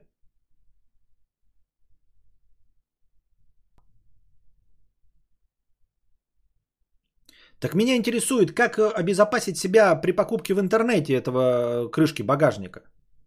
Согласен полностью, ебал я эти разборки. В 9 из 10 случаев работают говнюки там, которые в ответ на вопрос мычат типа «Вон там пойди поищи» и копаться в этом всем говне на морозе. Да нахер оно надо? Сдавай полик в металл, бери кредит и покупай себе туарек. Это к чему совет такой вообще? В сраке мира быстрее твою тачку разберу, что там что-то купишь. Ролтону нужно. И вот опять разборка. Вот ППНН пишет разборка на удаче. Сергей пишет, согласен полностью, ебал я разборки. То есть вы уже договариваетесь о том, что это будет ебота. Хотя меня на полном серьезе погнали в ремонт. И я приехал в ремонт, и мне там зарядили цену дороже, чем новый тайваньский э, аналог. Подкаст добра и позитива. А что не так? Я всем желаю добра и позитива.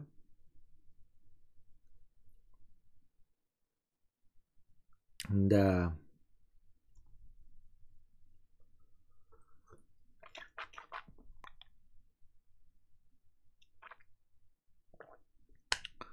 В общем, пока ни конструктива никакого. Вы посмотрели то объявление, которое я вам кинул? По ссылке кто-нибудь прошел? Я вам ссылку кинул, кто-нибудь прошел по ней? Ох уж этот кризис полупроводников. Аж ремонт крышки багажника дерут уже 14 тысяч. Ремонт тоже искать нужно. Хороший ремонт лучше, чем кривой китайский багажник, который не смогут нормально собрать. Так там крышка багажника, хуль там собирать? Че он может быть кривым? Серьезно? На полоседан обосраться с крышкой багажника можно? Она на болтах приверчивается.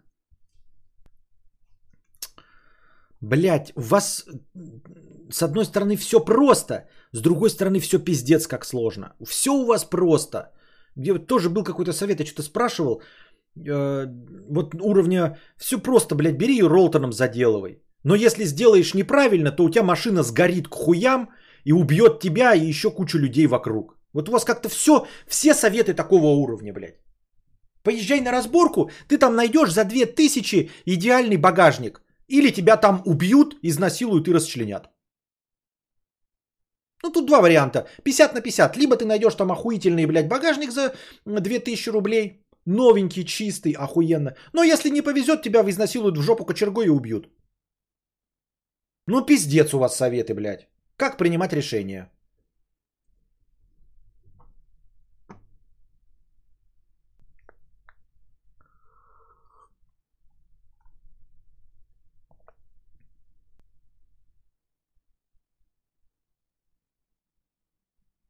Багажник не битый, на скорость безопасность не влияет.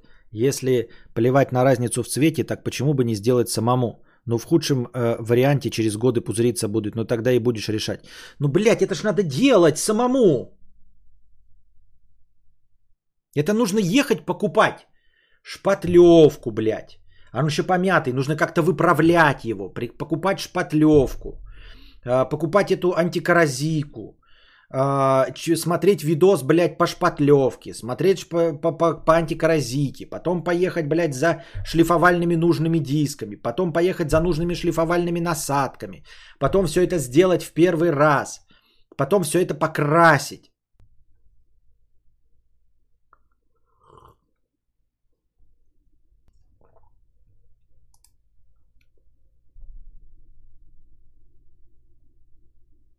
Перешел по ссылке, если соберешься покупать, покупай через Авито доставку. Странно, что они просят кидать бабки на карту, а твои 60 отзывов хз показательный.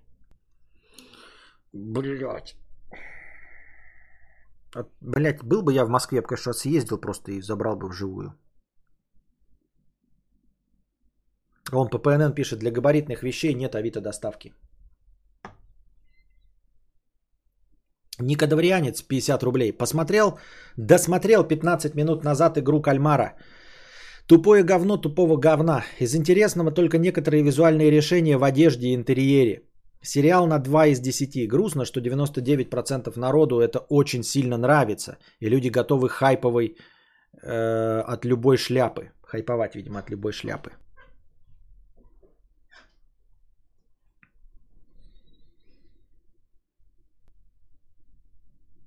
Костя, лучше не на разборку ехать, а купить Lamborghini Diablo Mercedes на электродвигателе. Да, который может взорваться и убить тебя. А, Понятно, спасибо за мнение про игру в кальмара. Олд 500 рублей. Сплю под кадавра с 2014 года. Спасибо за прекрасный сон. И тебе спасибо за 500 рублей. Константин Габзявр 50 рублей. Костя, помоги, хочу похудеть, скинуть 15 кг, но могу? Не могу, видимо.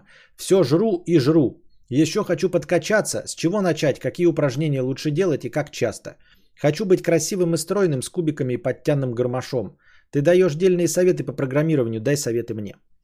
Дельный совет такой. Считай калории. Вот, э, укладывайся в 1500-1800. Это не совет, это так, я просто базарю хуйню. И, иди в кач-зал и нанимай себе тренера, который будет становить тебе, который поставит тебе а, базовые упражнения, вот эти типа становые тяги и все остальные, которые я не знаю, как называются. Вот, он поставит тебе 4 этих базовых упражнения и будет тебя на них э, обучать. И будет тебе счастье. Но с тренером, хорошим. А если найдешь плохого тренера, то у тебя колени рассыпятся нахуй, мышцы порвутся, э, позвоночник треснет и ебало лопнет. Ну а так ну, легко найти хорошего тренера. Просто приходишь, вот, если хороший тренер, то все будет заебись. А если плохой, то пизда тебе нахуй. Грыжа, говно и пробки из ушей э, в нос летят. Думаю, просят кидать на карту, чтобы избежать затрат, когда не забирают товар. Но я с Украины, хз, какие у вас там правила. Я под кадавра два раза спал, и оба раза он меня разбудил, когда орал. Не рекомендую. Ремонт квартиры Омск. Костя, у тебя получаются хорошие детские рассказы. Попробуй начать с этого. Почему у меня получаются хорошие детские рассказы? Откуда ты взял, что у меня получаются хорошие детские рассказы?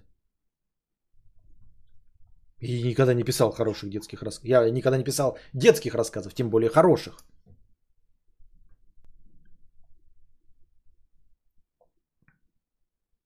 Авито доставка зачастую в разы дешевле обычной. Типа SDEC 1100, а Авито 300, так как у них алгоритм считает сумму доставку по описанию и изображению. Что у тебя за микрофон? Я нюфак просто не знаю, может быть уже рассказывал. Миллион раз. Берингер B1 в связке с аудиоинтерфейсом Steinberg UR12. При... Так прислали поворотный кулак за 1000 километров и цена доставка была 249 рублей. Понятно. Итак, мы дошли до конца донатов.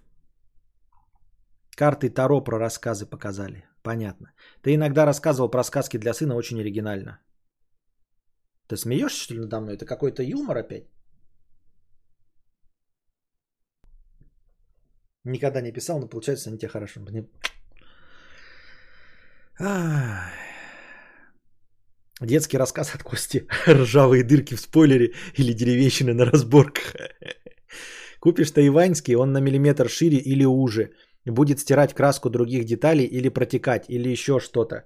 Проще на оригинальном локальный ремонт сделать. 14 тысяч рублей! Я поеду на разборки. Алло, кабан. Еду к тебе на разборку.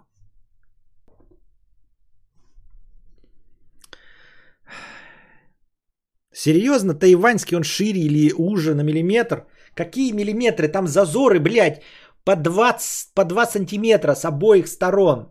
Ну куда он может поехать? Ну, я не знаю. Ну зачем вы меня пугаете?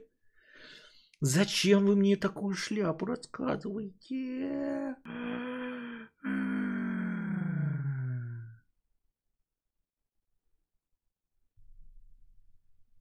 А бубус? Разборка? Чел пишет 14 тысяч. Я прихожу. Миленькая личка. Прихожу на разборку. В ремонт. Говорю, заделайте мне дырки. Чел пишет 14 тысяч. А бубус?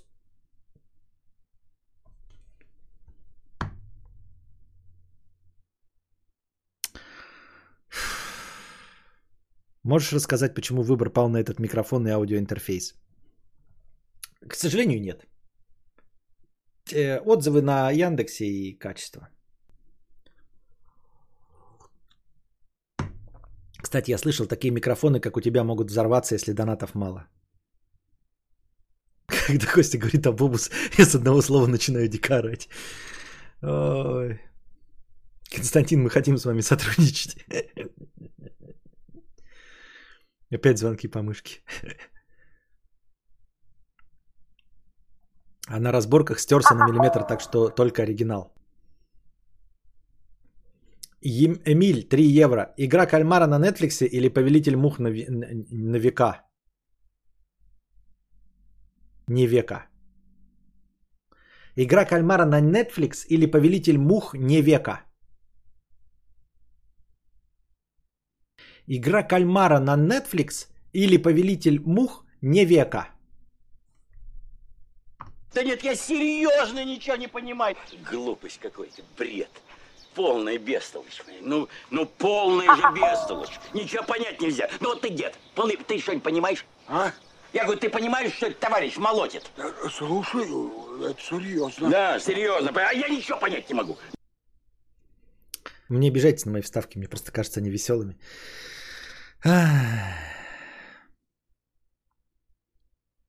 Машина растянется в случае чего. а Если будет узкий багажник, то растянешь его.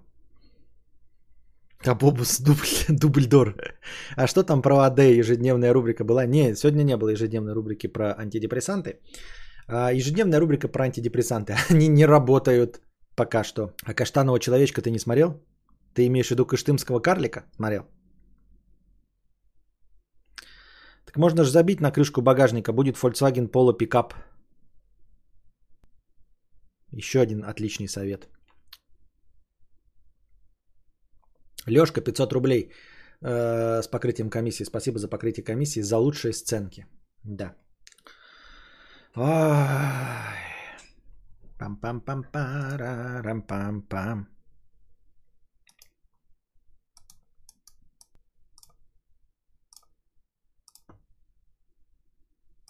Чудовище по имени Манго.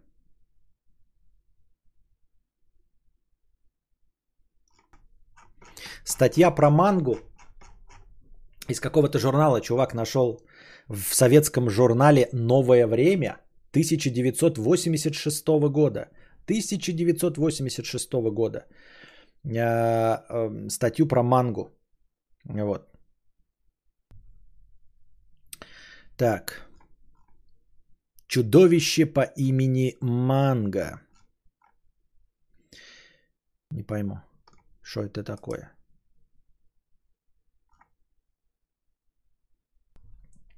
Коротко стриженный мальчик в черно-гимназической мундире связал бечевкой несколько толстых книжек в ярких обложках и, чему-то улыбаясь, зашагал от огромного журнального стенда.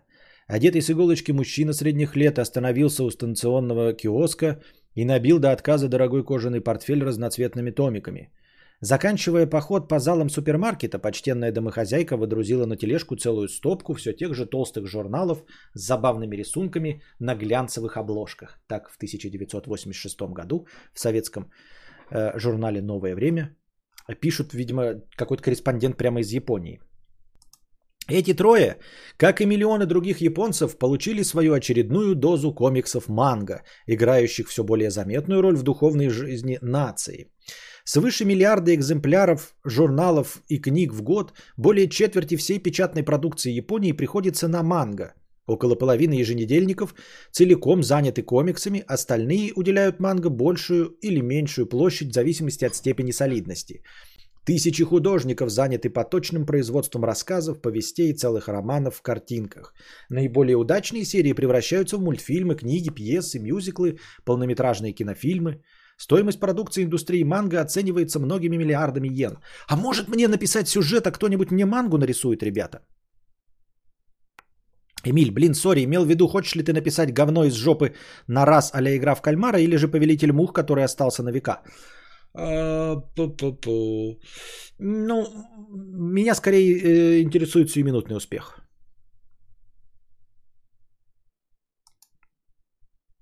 Меня скорее интересует и сиюминутный успех. Э, так вот, э, ну, дочитаем эту статью уже, да? Ставь Абобус, если для вас игра в кальмара это отсылка к анекдоту про внучка, бабку и кальмар. Не знаю такого анекдота и не хочу знать. Денис Бутыла. Может мне мангу нарисовать? Ну то есть не мне мангу нарисовать, а найти какого-нибудь манга этого. Ну то есть как сюжет это есть, сюжеты есть. Может я писатель плохой. Напиши уже что-нибудь.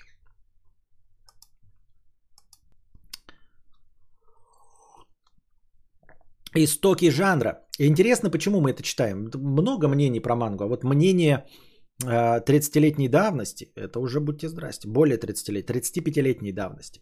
Чем объяснить популярность манго? Можно сослаться на традицию, ведь рисунки самого фривольного содержания находят на тыльной части досок в тысячелетних японских храмах. Буддийские миссионеры, а позже и наставники школы дзен использовали понятные неграмотному картинки для пропаганды своего учения. В годы правления самурайской династии Токугава, установившей э, жесткий контроль за жизнью и настроениями простолюдинов, большим успехом пользовались гравюры укиё-э. Наряду с портретами красавиц гейш и популярных актеров театра Кабуки, они изображали юмористические сценки из жизни, а подчас поднимались и доедкой сатиры. Само слово «манго» введено в обиход великим мастером жанра укиёэ Кацусика Хакусай и означает дословно «свободные зарисовки». Помимо традиции нередко Помимо традиций, нередко ссылаются на специфику мышления японцев, веками тренировавшихся в усвоении многочисленных и сложных знаков, рисунков и иероглифов. Свою роль сыграли и быстрое развитие печатного дела к концу XIX века, когда закончилась почти трехвековая самоизоляция Японии и знакомство с приемами иностранных карикатуристов. Традиционная японская гравюра наложилась на американские комиксы и родились первые серии манго современного типа, состоящие из сотен и даже тысяч картинок. И все же, наверное, не случайно комиксы манго стали приобретать нынешнюю популярность только в 30-х годах, в период ускоренного развития милитаризованной экономики, урбанизации и быстрой ломки привычного миллионам японцев уклада жизни. Именно тогда предназначенные для детей журналы с историями в картинках стали все чаще задерживаться в руках взрослых. Похождения забавных говорящих зверюшек, рыцарей-самураев, готовых вступиться за несправедливо обиженных, приключения никогда не унывающих простофиль помогали людям отвлечься от суровой реальности и уводили в мир фантазий и грез. Число взрослых поклонников манго особенно увеличилось в предвоенные годы благодаря хлестким рисункам прогрессивных художников-карикатуристов. Они высмеивали милитаристов и ура-патриотов, полицейских ищеек и жиревших на военном бизнесе промышленников. Уже тогда стало ясно, что карандаш и кисть могут стать мощным политическим оружием. Недаром в годы военно-фашистской диктатуры агенты жандармерии установили жесткий контроль над журналами «Манго», некоторые карикатуристы были вынуждены бежать за границу, другие занялись производством рассчитанной на низменные вкусы аполитичной продукции. Немало было и таких художников, которые заразились шовинистическими идеями превосходства расы Ямато. По страницам газет и журналов замаршировали одетые в военные мундиры популярные герои комиксов. На сей раз они были заняты то распространением высоких образцов японской культуры среди ошалевших от привалившего счастья освобожденных народов, то самозабвенным трудом на военных заводах под мудрым руководством обожающих императора фабрикантов. Бедство в никуда. Два десятилетия строжайшей цензуры военных лет и последовавшей затем американской оккупации не могли не сказаться на стиле современных манго, их содержании и тематике. Калейдоскопическое разнообразие сюжетов, адресованных читателям разного возраста и интеллектуального уровня, объединяет максимальная оторванность от реальной жизни. Для примерно 20 миллионов поклонников манго Поклонников манго служит одной из немногих возможностей вырваться из тисков бесконечных писанных и неписанных норм современного буржуазного общества. Пусть в реальной жизни невозможно проявить свою индивидуальность, осуществить мечты, но купив за 200 300 йен сборник манго, а, можно зажить жизнью от то одного, то другого рисованного героя, вместе с ним вздохнуть полной грудью и бросить вызов недругам, совершить волшебные путешествия, пройти через небывалые приключения.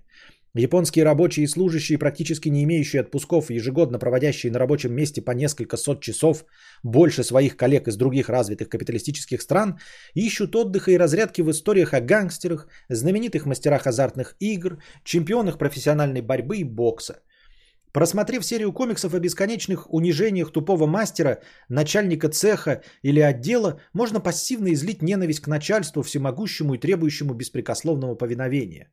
А тягу к творчеству и самостоятельности, подавляемую системой, построенной на строгом однообразии, безопаснее всего проявлять мысленно перевоплотившись странствующего самурая, который побеждает многочисленных соперников благодаря изобретенному им методу фехтования сразу двумя мечами. Огромная армия домохозяек, зачастую скрытых безработных, тоже поглощает комиксы с растущим аппетитом. Лишенные не только приносящие удовлетворение работы, интересного дела, но очень часто и внимания своих вечно усталых мужей, появляющихся дома только ночью, они заполняют долгие часы вынужденного досуга слезливыми телевизионными драмами и сериями комиксов о неприступных красавицах-миллионершах, сластолюбивых монахинях и придворных дамах. И о том, что Несчаст... Несчастлива не одна она, читательница манга узнает из серии типа «Эпоха разводов». А похождения развратных девиц и их дружков из банд мотоциклистов утешают мысль о том, что у других матерей тоже хватает неприятностей с детьми. Количество взрослых, преимущественно эротических журналов манга постоянно растет, и все же львиная доля комиксов адресована молодежи. Обреченные на беспросветную зубрежку и экзаменационный ад, разучившиеся гулять и играть вместе, школьники вырываются на просторы джунглей и океанов, ведут звездные войны с полчищами космических пришельцев, роботов и невообразимых чудищ. Благодаря комиксам они могут свести счеты с нелюбимыми учителями, с избивающими слабаков бандами старшеклассников и даже с родителями, утратившими контакт с собственными отпрысками. Масштабы распространения манго, как и опросы общественного мнения, свидетельствуют о растущем разочаровании молодых японцев, их недовольстве содержанием и качеством жизни. 65% опрошенных правительственными ведомствами молодых людей недовольны своей школьной жизнью. Лишь пятая часть их удовлетворены отношениями в семье, Менее трети работающих юношей и девушек любят свое дело. Только один из 25 стремится посвятить себя служению обществу, и всего 16% готовы пожертвовать личными интересами во имя страны. Я хочу поджечь дом. Адресованные молодежи серии комиксов зачастую подсказывают и способы выразить накопившееся раздражение или разочарование – Характерны сочинения 10-12-летних школьников, наиболее активной части читателей манга. Они описывают свои самые большие желания. «Я разобью все окна в школе», – писал 12-летний мальчик. «Если учитель прикажет остановиться, я заявлю, что бить стекла – мое самое любимое занятие. Затем я ограблю банк и сожгу все унесенные деньги. Я хочу резать человека...» Так, не одобряем. Я хочу по... Так, не одобряем. Я хочу за... Не одобряем.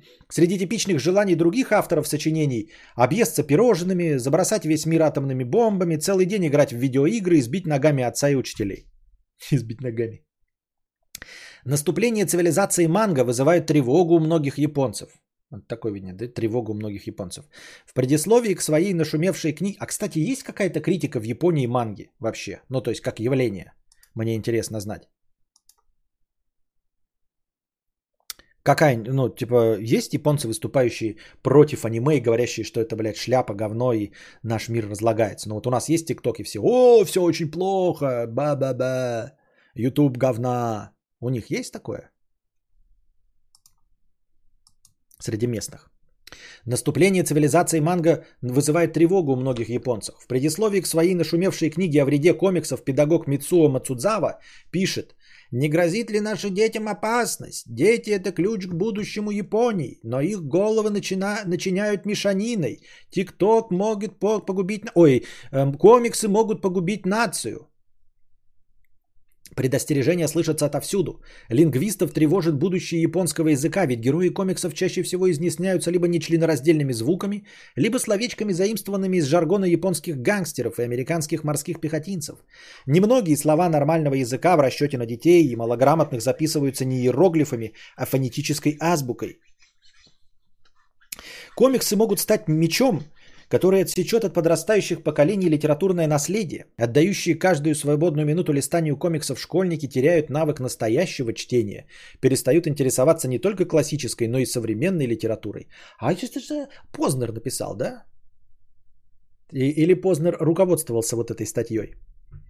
Крайнее беспокойство проявляют учителя и родители, которые связывают комиксы с захлестывающей японскую школу волной хулиганства, с ростом числа малолетних наркоманов, воров, проституток.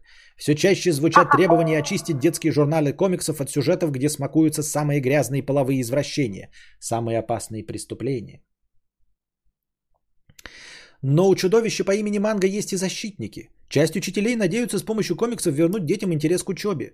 Специалисты по электронным приборам считают, что увлекающиеся манго ребята привыкают мыслить экранами и быстро осваивают работу у компьютерных дисплеев.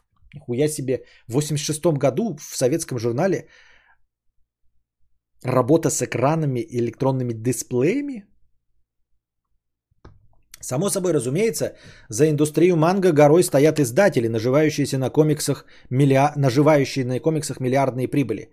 Честно говоря, вот пока мы сейчас читаем вот это, я читаю, а вы, надеюсь, слушаете, и мне кажется, что эта статья актуальна, то есть она могла быть вот буква в букву написана прямо сейчас без э, привязки к Советскому Союзу и 1986 году, я легко могу поверить, что вот это может быть написано прямо сейчас каким-нибудь мурлом типа... Но самые влиятельные защитники те, чьи э, отдаваемые шепотом пожелания со всех ног бросаются выполнять рассуждающие о свободе печати редакторы газетов и журналов. Чей социальный заказ выполняет буржуазная пресса, кино и телевидение. Им чрезвычайно выгодно воплотившаяся в эпидемии манго тенденция к уходу от действительности, отказу от активных действий, от борьбы со злом реальным, а не нарисованным на картинке. Прям вот современные эти э, лозунги-то. Мало того, манго все активнее используется для внедрения в сознание подрастающего поколения пресловутых традиционных моральных ценностей японцев.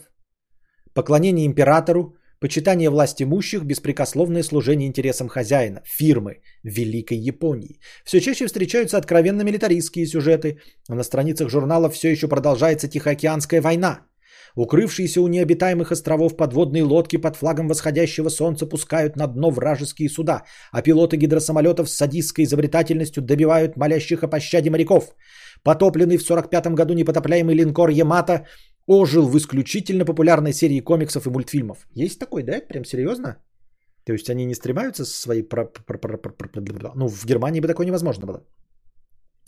Его экипаж носится с планеты на планету, наводя порядок в космическом пространстве. В отличие от известной э, и за рубежом серии «Босоногий Ген», о, мы его смотрели, правдиво рассказывающий о страданиях жертв атомной бомбардировки Хиросимы, другие комиксы явно призваны избавить молодежь от ядерной аллергии. Атомные бомбежки изображаются столь же приемлемой формой выяснения отношений, как самурайский поединок на мечах или заурядная драка. Среди положительных героев манга становится больше камикадзе, агентов ЦРУ, специалистов по подавлению освободительных движений. Будучи псевдоискусством, манга, тем не менее, не только отражает происходящие в обществе процессы, но активно влияет на них. И хотя среди создателей комиксов немало честных и талантливых художников, эта разновидность массовой культуры бесспорно играет в сегодняшней Японии роль сладкого на вкус, но парализующего волю и разлагающего душу дурмана. Юрий Вадимович Тавровский, Токио, 1986 год.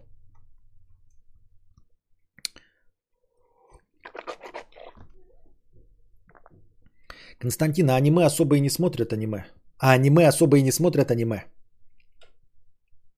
Константин, а аниме особенно и не смотрят аниме. А аниме особенно и не смотрят аниме. Да нет, я серьезно ничего не понимаю. Глупость какой-то, бред. Полная бестолочь. Ну, ну полная же бестолочь. Ничего понять нельзя. Ну вот ты, дед, полы, ты что-нибудь понимаешь? А? Я говорю, ты понимаешь, что этот товарищ молотит? Э, Слушай, это серьезно. Да, серьезно. А я ничего понять не могу. Обожаю статьи «Все секреты рисования манги».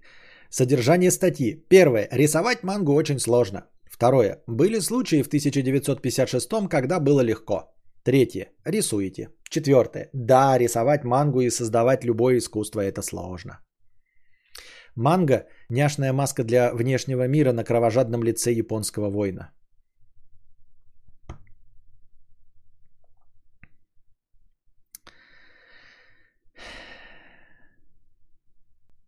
Можно написать доктрину кадаврианства формата веселой науки Ницше или его обезьяны э, Коэлья с воен... воином света.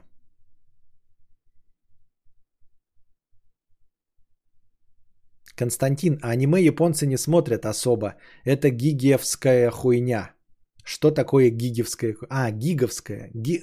Ги... А, ги... Нет. Кто такой гиги? Кто такие гиги? Нынешняя молодежь привыкла к роскоши. Она отличается дурными манерами, презирает авторитеты, не уважает старших, дети спорят со взрослыми, жадно глотают пищу, изводят учителей. Сократ. Пятый век до нашей эры. Да-да-да-да-да. Бухтеж одинаковый во все времена. Именно, именно, именно. Ну и вот эта статья тоже, говорю, она прям даже теми же самыми э, формулировками оперирует, что и сейчас. Вот прям какие-нибудь кри- кри- критики. 99% тех, кто говорит, что аниме и манга говно, за всю жизнь даже и близко ничего такого крутого за всю жизнь не сделают. Как и ваш покорный слуга. Я хочу как-нибудь рассказывать истории. Но хочу прилагать как можно меньше усилий. Поэтому и думаю найти какого-нибудь художника, который будет за меня рисовать. А я ему буду просто, ну, типа, схематический человечков, там, э, палка-палка огуречек и облако текста. Из какого фильма новые вставки? Из фильма Елки-палки. Да правда, он называется Елки-палки. Костик ходил на Дюну, как тебе их новый альбом? Отличный альбом.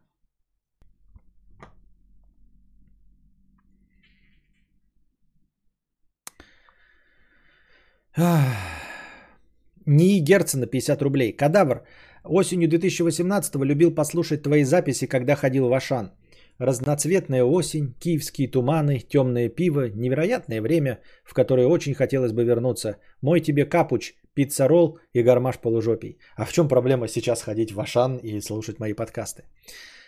Рассказывай в камеру выдуманные истории. То есть вот такой формат, да, литературы хочешь мне подсунуть? Я буду первым, кто такой херней занимается.